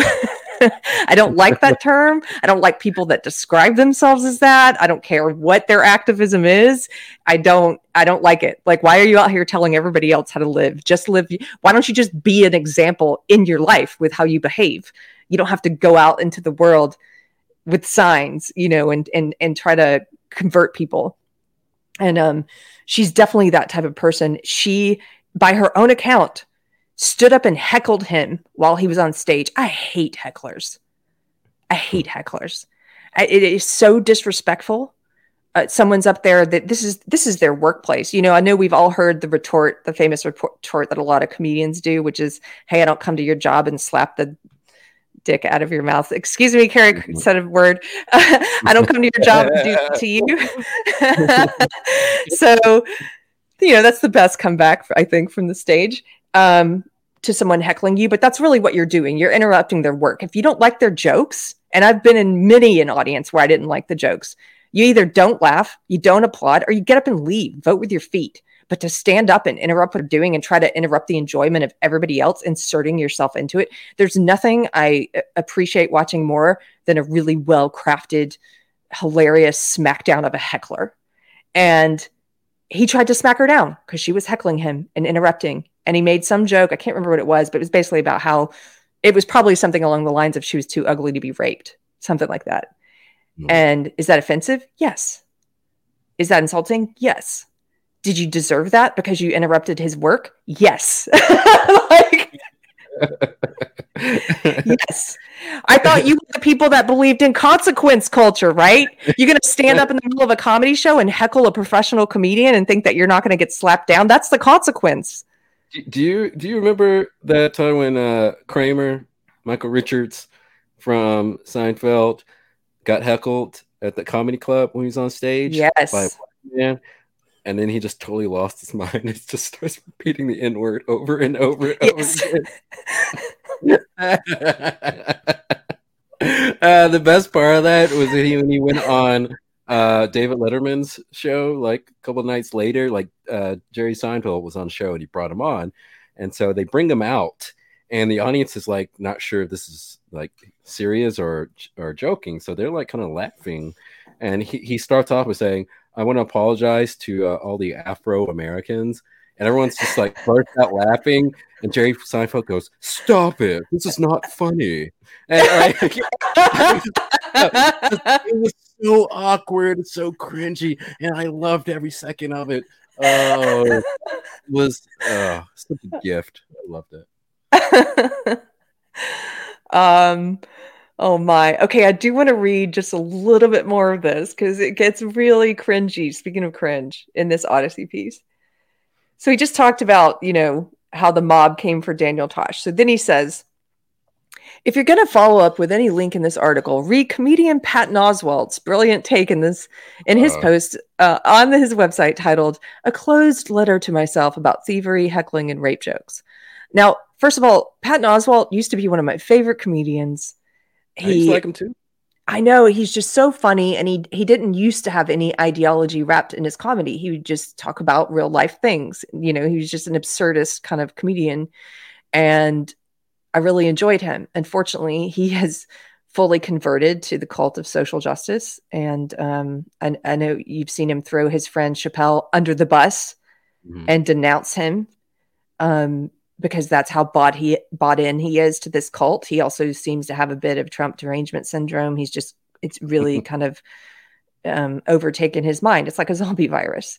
And uh, oh, he also he blocked me on Twitter.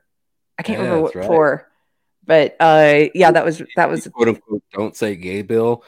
Like oh, he was yeah. going off on it, and you you like just asked him a question. I think you said, "Did you even have you read, read the Yeah. yeah, he was calling it the "Don't Say Gay" bill in Florida, and I said, "Have you read the bill? Can you tell me exactly what part of the bill you have a problem with?" Block. yeah. So um, this article, by the way, that we're reading is from 2015. So this was probably at the beginning of his of Patton Oswalt's social justice conversion. Because listen to what he says here. He says Oswalt walks the fine line of supporting Tosh as a comedian trying new things and lambasting him for making an unfunny joke in poor taste. Oswalt initially conflicted with his blind support for all comedy, concludes, quote, think twice about who is the target of the punchline and make sure it isn't the victim. Okay, this is the bullshit thing that social justice people say in in the comedy world where they say you have to be punching up. You can't punch down, which on its face I actually agree with that. I don't I don't like um I don't like it when people take swipes at at like the the actual punching down, like taking swipes at um, people just out of meanness. Do you know what I mean? I don't I don't like that. I do like punching up. But but the problem with social justice people is that they have their up and down confused. Do you know what I mean? Yeah. they have it confused. So they say, well, you can't make a joke about a trans person because that's punching down. No, it's not. Why are you treating trans people like they're down here? They say that white people can't make jokes about black people because they're punching down. No, they're not. Why are you putting white people up here? and they say men can't make jokes about women because they're punching down. No, you're not. Women are not down here. Dummy, we're up here with you. You can make fun of us. That's how you treat us equally.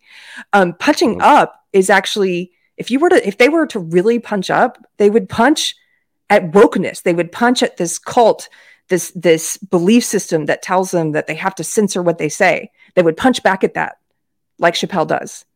That's punching up. They have their directions confused entirely. What? yes, they're just confused about everything Yeah. in their own gender. Thanks. That was a bit of a a rant, but I have I just, you know, having come from working in comedy, it just I've thought a lot about it and I really just I hate that because it, it it's not a bad saying if but you, you got to know what you have to define what up, punching up means and what punching down means. And so he does this lazy social justice thing where he says Os- Oswalt succinctly describes where the line is between comedy and hatred. If the punchline relies on an audience's prejudice and hatred of the subject, then it's not comedy. When the punchline relies on an audience's understanding of a situation where they can empathize with the subject, whether it be Lenny Bruce peeing in a sink, Richard Pryor mocking the affluent white life, or any other subject once deemed untouchable by the courts of law and public opinion, that is, Oswalt would argue, art. Um, so they go on to talk about Louis C.K. a little bit and a, f- a few others, but then he basically concludes with the same opinion as that previous article, which is sort of like um, at the end of the day, he's like all these comedians complaining about political correctness and censorship just need to get over it, right? Like they're just upset because we don't we don't let them punch down anymore. That's what he's kind of saying. Interesting. That reminds me of a certain quote um, in a article. If we bring up this article because I want to piggyback on all of what you just said. This might be surprising. So, if you can look at the article that uh, the Forbes article, Okay. this is a very interesting article. Is this a woke article? It's in defense of yeah, kind of woke. Yeah, well, kind of yes. it's not kind of, but it's basically saying how uh, trying to claim Carlin, George Carlin, and uh, Eddie Murphy as on the side of anti anti SJW. woke Oh, stuff. this couldn't be more wrong. But hey, but hold on. There, Okay. there is an interesting quote by Carlin in here that I want to read. Uh, so it's right underneath the tweet that there's a screen cap of a, a tweet, embedded tweet, I think, in there. So uh, if you scroll down there, so it says in this clip, Carlin criticizes fellow stand-up Andrew Dice Clay for his bits that punch down. Quote, comedy has traditionally picked on people in power, people who abuse their power, he says. Uh, women and gays and immigrants, to my way of thinking, are underdogs. I think Clay's core audience is young white males who are threatened by these groups, he continues. I think a lot of these guys aren't sure of their manhood. I think that's often a problem when you're going through adolescence. And the women who assert themselves and they are competent are a threat to these men, and so are immigrants in terms of jobs. I think that's what is at the core of the experience that takes place in those arenas a sharing of anger or rage at these targets. Okay, so interesting because this was when was this in the 90s? Well, yes. it was in 2019, but this quote from him would have been probably in the 90s. Yeah, early 90s, yeah. Right? Correct. It was a different time. That's part of my complaint about the woke people now is they want to pretend like we haven't made any progress. Not not just since the 90s, they want to pretend like we haven't made any progress since the 50s you know, they mm-hmm. want to pretend like we're going back in time or something. And I will agree with him on this. It, at the time that Andrew Dice Clay was doing those jokes about women, yes, women were the traditional, in some ways, a traditional punching bag. Of course, at that time, culturally, yes. Um, and that's part of the reason I don't find that comedy very funny because at the time, I thought it was just unimaginative and boring. But, but culture changes, times change. And do you know what's do you know what's boring and unimaginative now? Another joke about white men. Another joke about Trump voters. Like that's what's boring. That's what's lazy now. Well, and I think what stands out to a lot of people like us, um, this is a point that I meant to bring up last week, uh, where we're talking about the influence of communism on Hollywood and how in the 70s, 80s, a little bit of 90s, there were a lot of movies and TV shows that had narratives about you know black people being the victims of racism or gay people being the victims of straight people and women being the victims of men.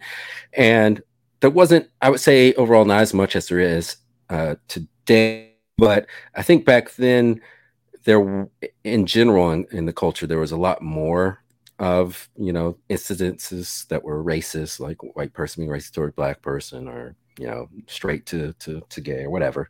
Sure. And i think those narratives t- tended to not bother people because people could observe that yeah there's still some you know racism and some things you know uh, affecting quote unquote marginal i hate that word marginalized people back then yeah. but compared to today where it's nonstop uh, narratives about victimization and how many of us can see, we can observe with our, you know, real lives that there's not as much racism or sexism, you know, or homophobia as implied by the movies. And that's something that turns a lot of us off because we see this disconnect with these stories, even if the stories they're telling are true. Like, you know, there's a there's story coming out. Uh, just watch a trailer today on uh, Emmett Till, just horrible, horrible story, horrible incident. And that's something that, yes, that's history. We do need to talk about it. But in the context of all these movies coming out that just feature, you know, black people being the victims of white people,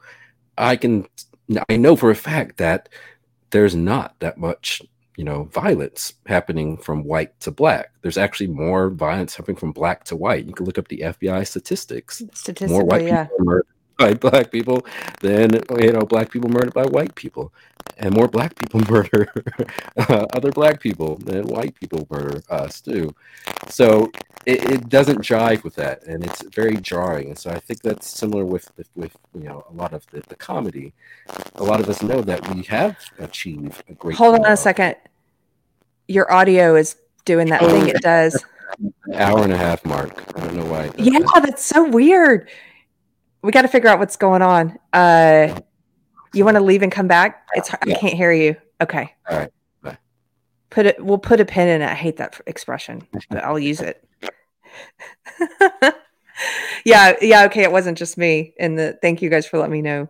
Um, so we'll wait for him to come back. I while he's doing that, I'm going to queue up one other relevant article, and then we can get to the funny clips. I know we're putting off the funny clips to the end, but um, oh, here he is. Hello, sir. Is that better? Yes. All right. Yeah. it's like there's a time limit. I know. Yeah.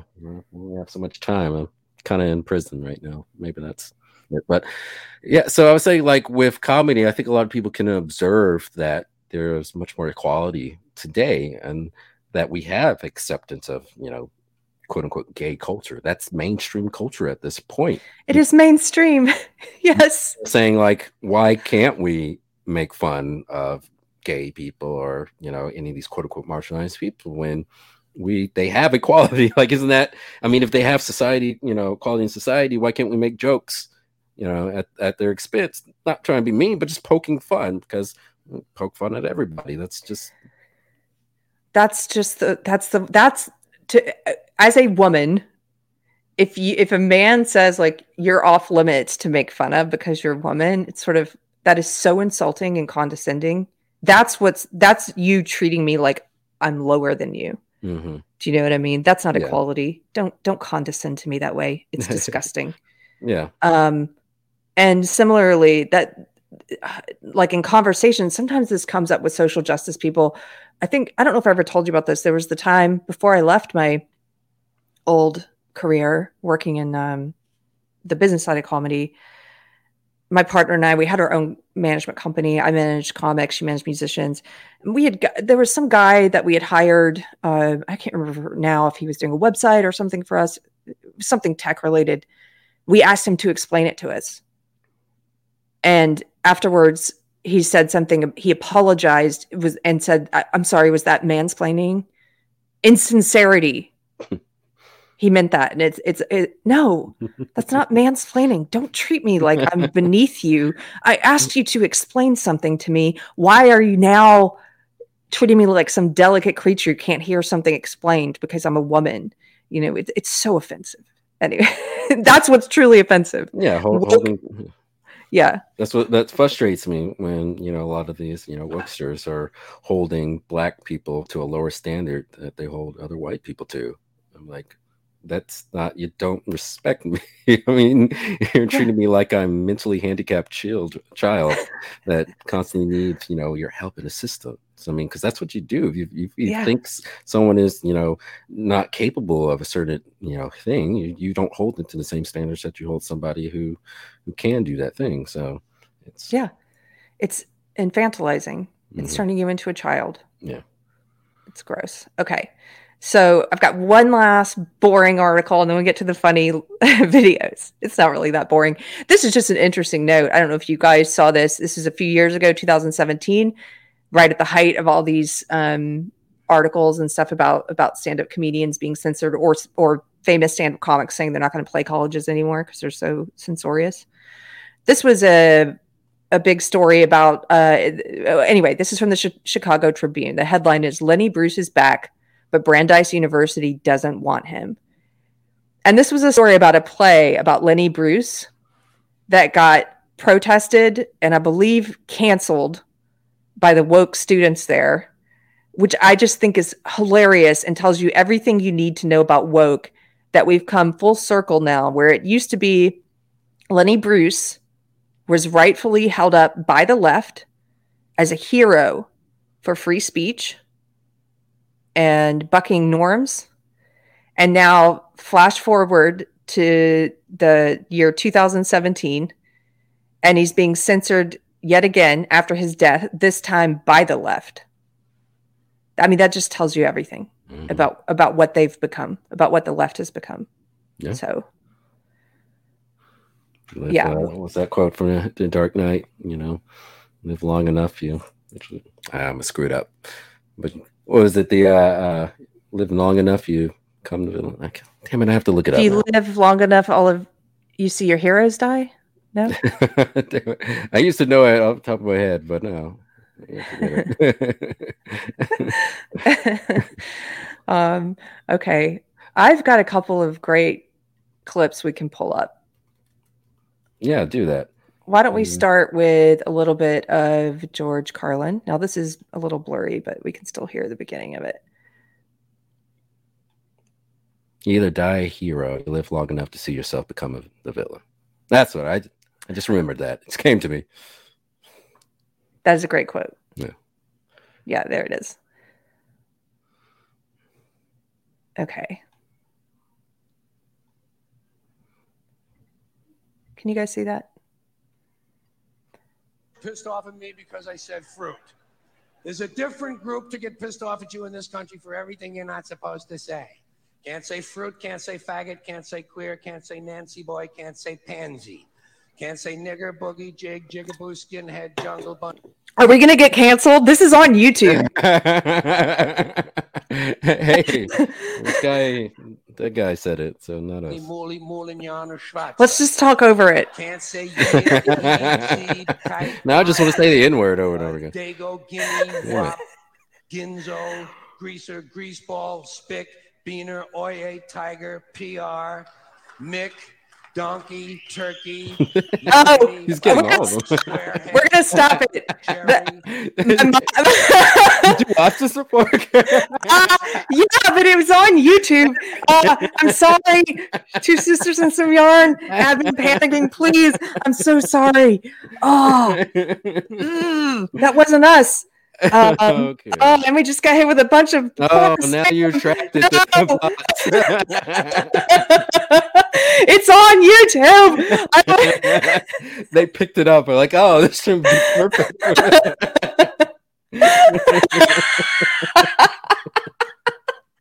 Wait, I gotta block that sport. the porn sport. wow. Wait, no, accidentally blocked my mod. What's happening? Oh, sorry. I'm sorry. Two sisters and some yarn. This is What's why we need happening? censorship. Hold on. Can you read a couple of the? Can you read a? Actually, no. Let me put up a. this is why we need censorship. let me put up a couple. Another video we can watch, and while I do that, I'll try to unban the mod. I was trying to ban. I was trying to ban the porn. Um, okay. Uh, sorry, two sisters and singer. Sorry, Amy. Whoever clicks on that, I, I really want to know like how many people like see those like spam bots and like, oh, I'm gonna check out this site. okay. Here, let's put let's play this. I Uh-oh. think this one's safe.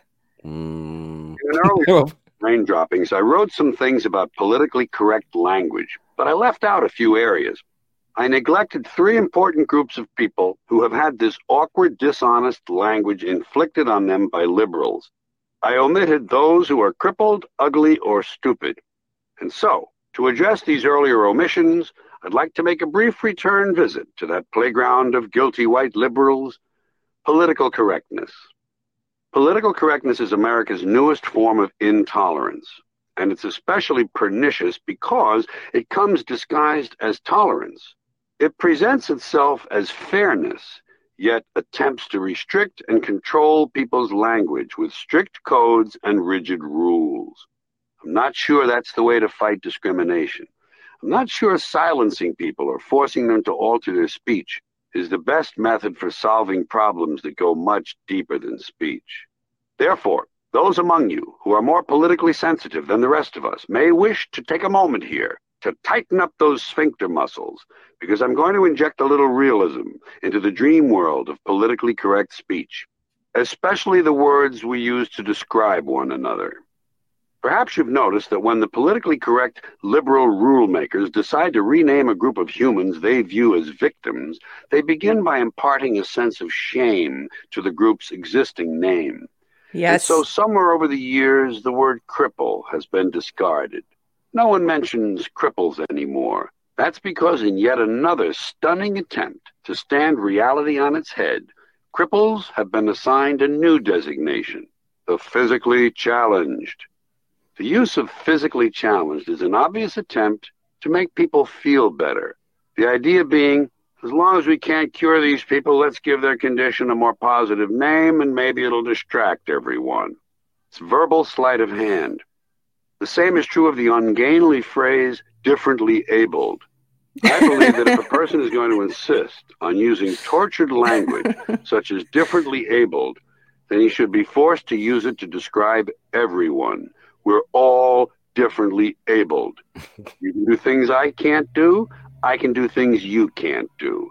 Barry Bonds can't play the cello, Yo Yo Ma can't hit the curveball. They're differently abled. It should be explained to liberals patiently that crippled people don't require some heroic designation. It's a perfectly honorable condition. It appears in the Bible. Jesus healed the cripples.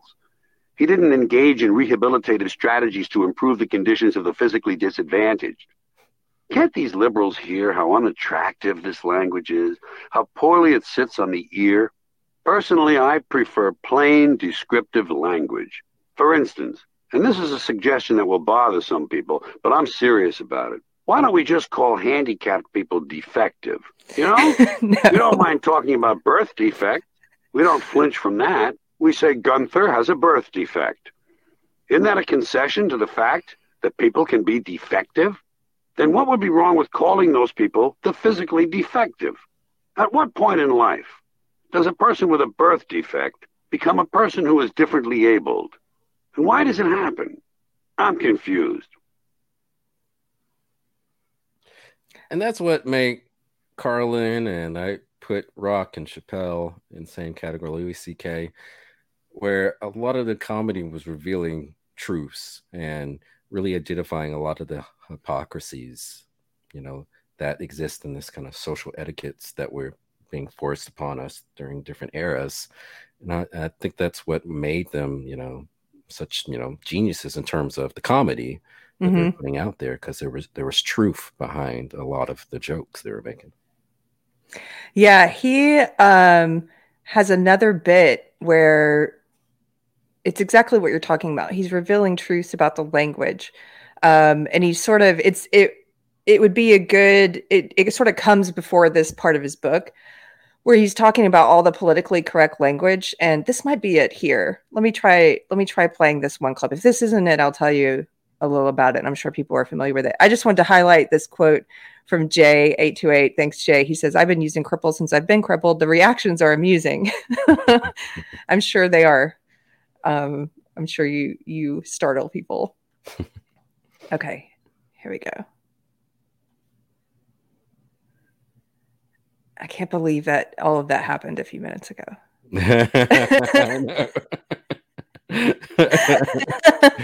Kind of miss the bots now. yeah. okay. Let's see if this is the piece. I don't like words that hide the truth. I don't like words that Mhm. conceal reality. I don't like euphemisms or euphemistic language. And American English is loaded with euphemisms because Americans have a lot of trouble dealing with reality. Americans have trouble facing the truth. So they invent a kind of a soft language to protect themselves from it. And it gets worse with every generation. For some reason, it just keeps getting worse. I'll give you an example of that. There's a condition in combat most people know about it. It's when a fighting person's nervous system has been stressed to its absolute peak and maximum, can't take any more input. The nervous system has either snapped or is about to snap. In the First World War, that condition was called shell shock. Simple, honest, direct language. Two syllables. Shell shock. Almost sounds like the guns themselves. That was 70 years ago. Then a whole generation went by, and the Second World War came along, and we, the very same combat condition was called battle fatigue. Four syllables now. Takes a little longer to say. Doesn't seem to hurt as much. Fatigue is a nicer word than shock. Shell shock. Battle fatigue. and we had the war in Korea, 1950. Madison Avenue was riding high by that time, and the very same combat condition was called operational exhaustion. hey, we're up to eight syllables now. And the humanity has been squeezed completely out of the phrase. It's totally sterile now. Operational exhaustion. Sounds like something that might happen to your car. Then, of course, came the war in Vietnam, which has only been over for about 16 or 17 years. And thanks to the lies and deceit surrounding that war, I guess it's no surprise that the very same condition was called post traumatic stress disorder. Still eight syllables, but we've added a hyphen.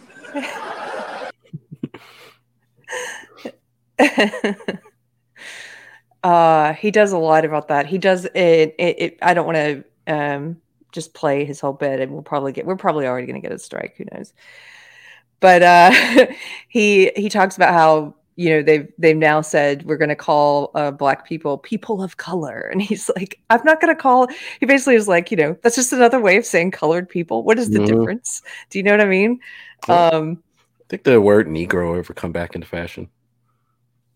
some of the comics i was working with were trying to bring it back Hmm. Okay. i thought it was a pretty funny you know Mhm. but of course i think they probably would have said that you can't say it unless you're unless you're black.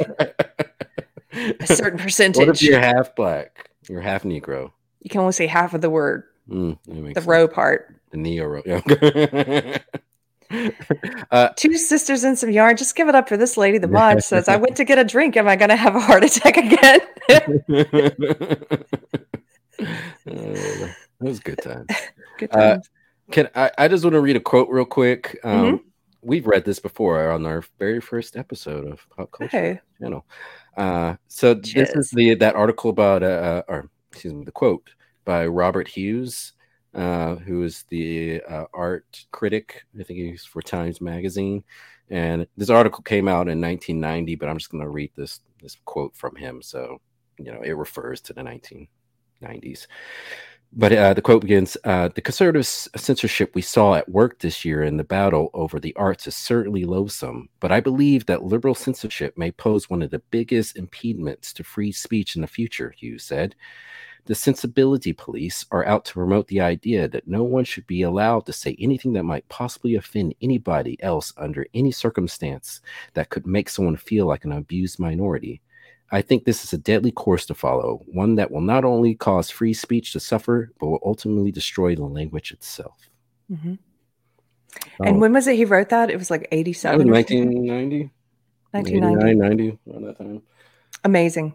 Yeah, Uh, he could see it all coming, you know? yeah. I mean, it was there the, the whole time, but there's such a focus was like on, you know, attempts by the right, people who are conservative or whatever, trying to censor stuff. And so I think a lot of more far left people were um, really playing up the kind of victim, you know, um, roles. So once they had control of the institutions, then it was their turn to censor. A lot of these people, they don't really care about ending oppression or censorship. They just want to be the ones oppressing and Mhm. censoring. Yeah, well, it's like uh, Neil Young. Remember Neil Young? He used to be Yeah. a big free speech guy. Uh, Yeah. Rogan, oh, misinformation. oh. Yeah. Um, okay, I've got a John Cleese clip that's pulled up. This is a short one. I don't think we'll get banned for this one. Let's play it. I'm offended every day. For example, the British newspapers every day offend me with their laziness, their nastiness, and their inaccuracy. But I'm not going to expect someone to stop that happening. I should just simply speak out about it. You know, sometimes when people are offended, they want somebody to just come in and say, right, stop that to whoever is offending them. And of course, as a former um, chairman of the BBC once said, there are some people one would wish to offend. I think there's truth in that too. So the idea that you have to be protected from any kind of uncomfortable emotion is one I absolutely do not describe, uh, subscribe to. And a fellow that I helped write to um, books about psychology and psychiatry, he was a renowned psychiatrist in London called Robin Skinner, said something very interesting to me. He said, if people can't control their own emotions, then they have to start trying to control other people's behavior. Yes. And when you're around super sensitive people, you cannot relax and be spontaneous because you no idea what's going to upset them next. And that's why I've been warned recently don't go to most university campuses Mm. because the political correctness has been taken from being a good idea, which is let's not be mean, particularly to people who are not able to look after themselves very well.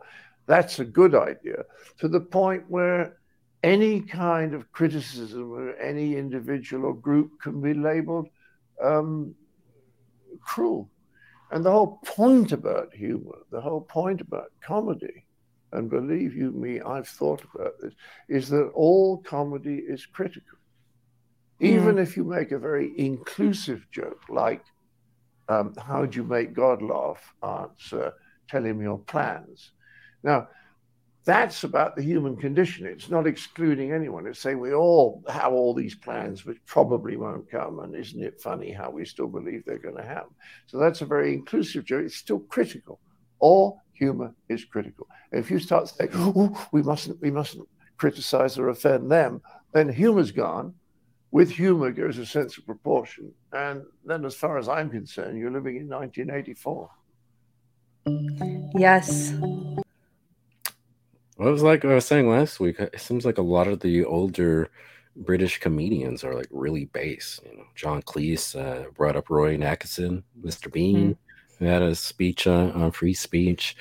Uh, it's it's kind of weird to, to see like the old, I guess we call them the old guard, mm-hmm. that are still defending those values. But you have a lot of newer, younger uh, comedians, British and American, that even if they do support free speech are too afraid to stand up and yeah. say anything about it. It is great to see, as you put it, the old guard coming and speaking common sense. And despite what that piece said earlier about trying to claim the woke, trying to claim George Carlin or Richard Pryor, I don't believe for a second that if they were alive today, that they would support all of the censorship in the name of making safe spaces at college campuses. No, I don't think so either. I just don't. No. I've got a Ricky Gervais one. Yeah, play it. Yeah. Okay. Here we go. If there's anyone, is he touring? Are they they trying to cancel his tour stops in America if he's touring that?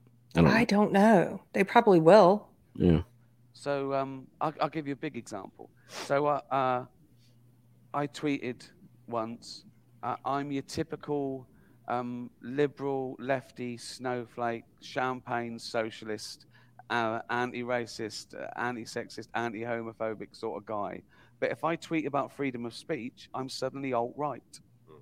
And that's true because the alt-right have taken that on board for their own aims, and the the left uh, of, of they're worried about it because of the adoption of it. Excuse me. No, I actually disagree with him on this. I like that he's speaking out in defense of free speech, but I think he's wrong here. The qu- quote unquote alt right, they didn't take free speech on for themselves. And then that resulted in the left being afraid of free speech because the right has like claimed it alt right or right or whatever he's trying to say. That's not what happened what happened is that the left became authoritarian. It happened while I was in it. It became authoritarian and they started opposing free speech in in the furtherance of the social justice ideology. The social justice ideology cannot tolerate criticism. No form of tyranny, no form of authoritarianism can. And so what happened to the left is they rejected free speech in favor they rejected the principle of free speech in favor of ideology instead. And then that left the only people willing to defend it, the concept of free speech, anyone to the right of the far left. And that includes liberals like myself who've been pushed out of the left or, you know, chose to leave the left because it, it's no longer liberal. That includes a huge spectrum of people. We're not in the minority. It includes a huge spectrum of people who are willing to defend free speech, but you've got this very loud, vocal, um, and powerful alt left, if you will, social justice left, that runs all of the cultural institutions, the political institutions, the media institutions, and, the corporations in this country right now. So I think he's wrong about that. Yeah, well, I, I think, uh, well, first of all, before all the censorship stuff was going on, the internet was pretty wild place. You could say a lot of things back then before people, you know, really were up in arms about it. I sometimes forget just like how crazy it was. I remember back when Alex Jones uh, had all his movies on YouTube and had this daily show on uh, all sorts of stuff. But I think like the attempt to crack down on, on people saying certain things made a lot of people decide to try to piss people off even more, to be more over the top, more active. And certainly that's where I think a lot of the um, like a better word, energy went into creating memes and, and things that just made fun of people and were purposely like, you know, shocking and over, over the top. Yeah. Well, you're right, definitely. And those people that I would call the the alt right is another one of those words that you have to define, right? Right. Because it's changed. When people first started using it, they were using it to mean an alternative to sort of the RINOs, I think, or the the more like neoconservatives, like the old old guard. And then the media and everyone came to associate alt right with specifically white nationalism, you know, racism. Um, and so now it's known exclusively as that and and other people who had been using it stopped using it. They're like well i'm not a part of that actually. Now that the word has ta changed meaning and now it's very specific and focused. And i would say yes even those people you're right white nationalists people like that online um on the the what are some of those banned sites? Storm whatever that they hang out i'm not going to say that they hang out on like they definitely do use the free speech defense but i have no doubt they would take it away from us if they gained power again you know like they're authoritarians in their own right Mhm. but to say that it was sort of that that they claimed it and then the left became afraid of free speech no i don't think that's true i think the left rejected free speech first Yeah. um let's just see what else he says and then and they start trying watering down be- be- because you know this this safe space thing that um you know it, it's a nonsense that to believe that some people deserve never to be offended their whole life you know um it's great and even in universities there's people that, that, that i mean we're better to hear different ideas and argue the great thing about freedom of speech if an arsehole is being an arsehole you've got the right to call him an arsehole it it's great. It's and it goes on. It's a good system. Um, it, it really is a good system, and I, I think the you, sh- you don't close down free speech because it's offensive. You argue with it. You have more free speech, and you expose the people. And and uh, you know, and I think that's the only way to do it. You shouldn't you, you, you shouldn't pave the jungle. You should make people um, uh, bulletproof towards it, and it'll give them uh, the, the it's it's about it's about education and confidence, and um, it, it's just crazy. And there are there are loads of caveats to free speech that we all agree with. We, you know, you shouldn't incite violence. That I'm, there shouldn't be. Uh, people shouldn't libel you. Shouldn't slander you. You Food additives. You know, watershed. These are all good. But what isn't good is um, you shouldn't say anything that someone will be upset about. That's too vague. It's too vague. And then you get tit for tat. You know, people saying, well, if I can't do that, then you can't do this. Um, and it, it, it just it goes back and forth. And it's all about people wanting to be heard. Do, do you think social media was a mistake? well, I think that remains to be seen. Because no, I, I wouldn't say a mistake. I would just say,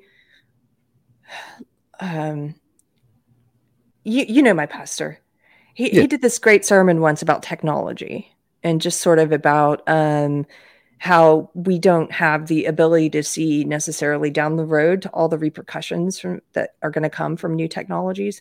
And so he was uh, specifically, I think, talking a little bit about virtual reality and the metaverse and some of these really concerning quotes from people like Marc Andreessen on the Facebook board, the people who've said that that uh, this is about reality privilege, that they're creating a virtual world because most people don't have reality privilege and they don't have a really cool job or a cool spouse or or partner, and so um, we're going to be living in this future where we make everyone equal in virtual reality, so you can like plug in all the time in this fake world and be equal. That's what he was saying. So anyway, my pastor did a sermon kind of about new technology and virtual reality and, and the digital world. And but what he, what he, what was interesting is he took it back to the automobile in terms of like that being a um a new technology when the when the car was first introduced. And by the way, you guys can find this sermon if you want. I'll try and remember to put it in the comments below. Uh, my church is called Church on the Square, and they're on they are on YouTube. But I'll summarize what he said about the automobile is that you know it's this it was this new technology that is supposed to do something very positive where um, greater connectivity you can you can now drive across the country you can drive to see your friends you can get out and about more into the world. And we are just looking at the positives of the automobile at first. But what we didn't have the ability to see was all the negatives that came with it as well which is um, that we started living further and further apart. And the whole basic structure of towns and communities started to break down.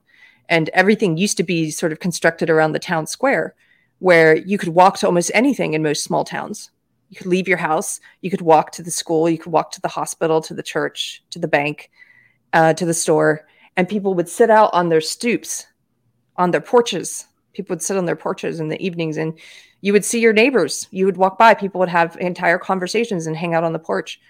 And that once after the invention of the automobile the towns started spreading out. Everything started leaving the town square and he was sort of relating it back to the fact that you know a lot of people um, you know it's no big deal now to live 30 minutes outside of the town center and not know your neighbors and to have to drive to get anywhere and not walk anymore not sit on your porches anymore not talk to each, each other anymore.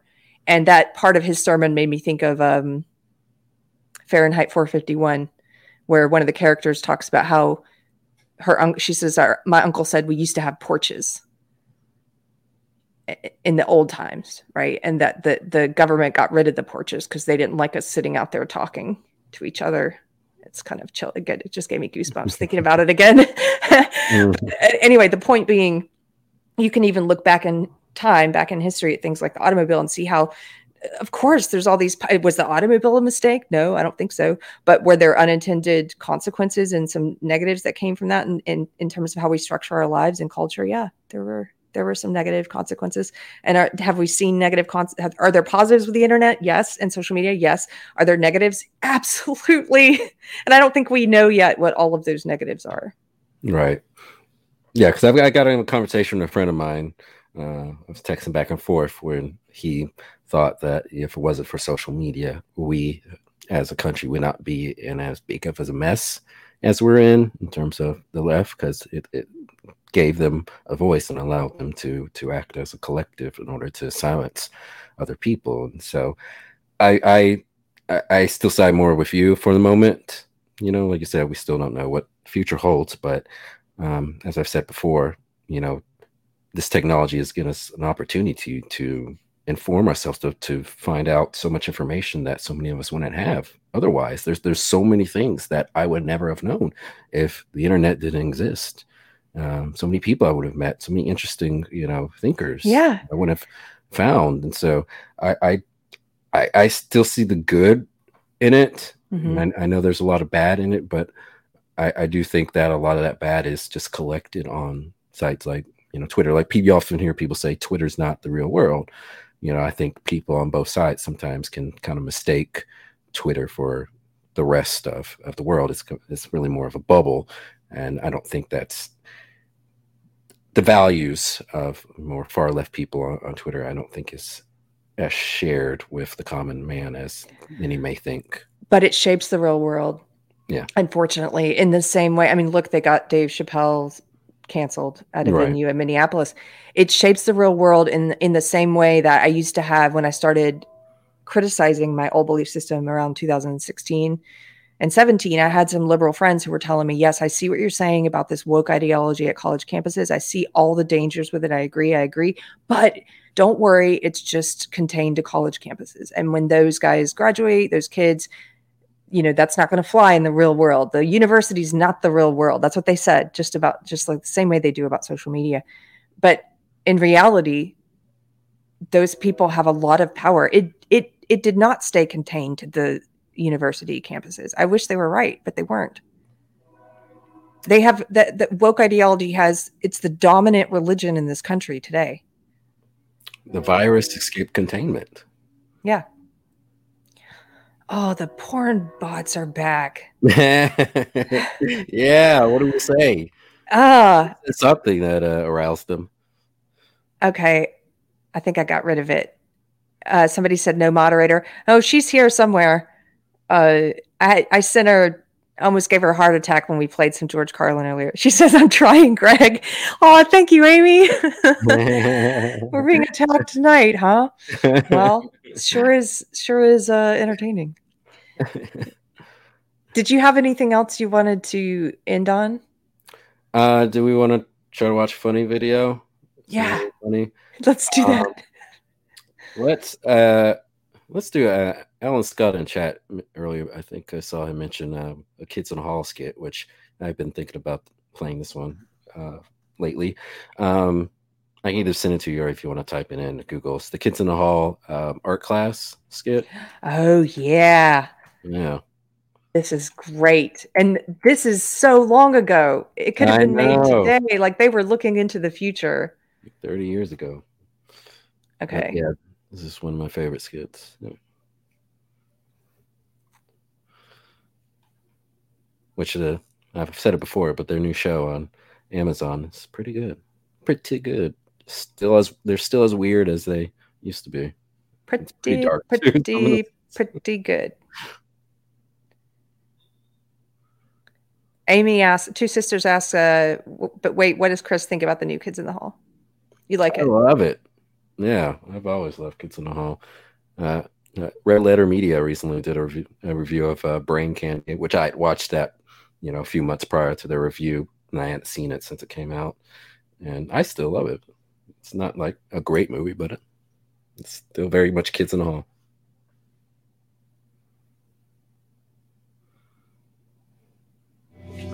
Uh, everyone, uh, today today we're going to be tackling what it, what is one of the most fundamental yet one of the most demanding drawing exercises that any aspiring artist may undertake.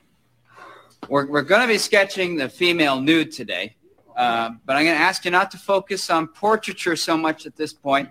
Just focus on on on lines and shadow and form. Okay, uh, Sylvia, if you please. Hey, hey, hey, hey, hey, hey, hey! Yes, yes. Excuse me, Mr. Dwyer, but uh, I uh, I took this class to learn how to sketch, not to ogle some poor female nude.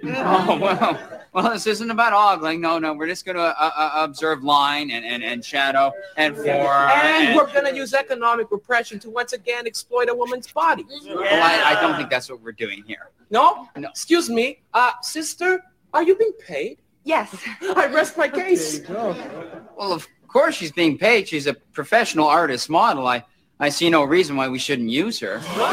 Use her? Use her? You know, I wish you could hear yourself, sir. Remember, language is a virus. Well, I, I, I, I certainly didn't mean to infect anyone. I, That's no excuse. Sexism in any context is never appropriate.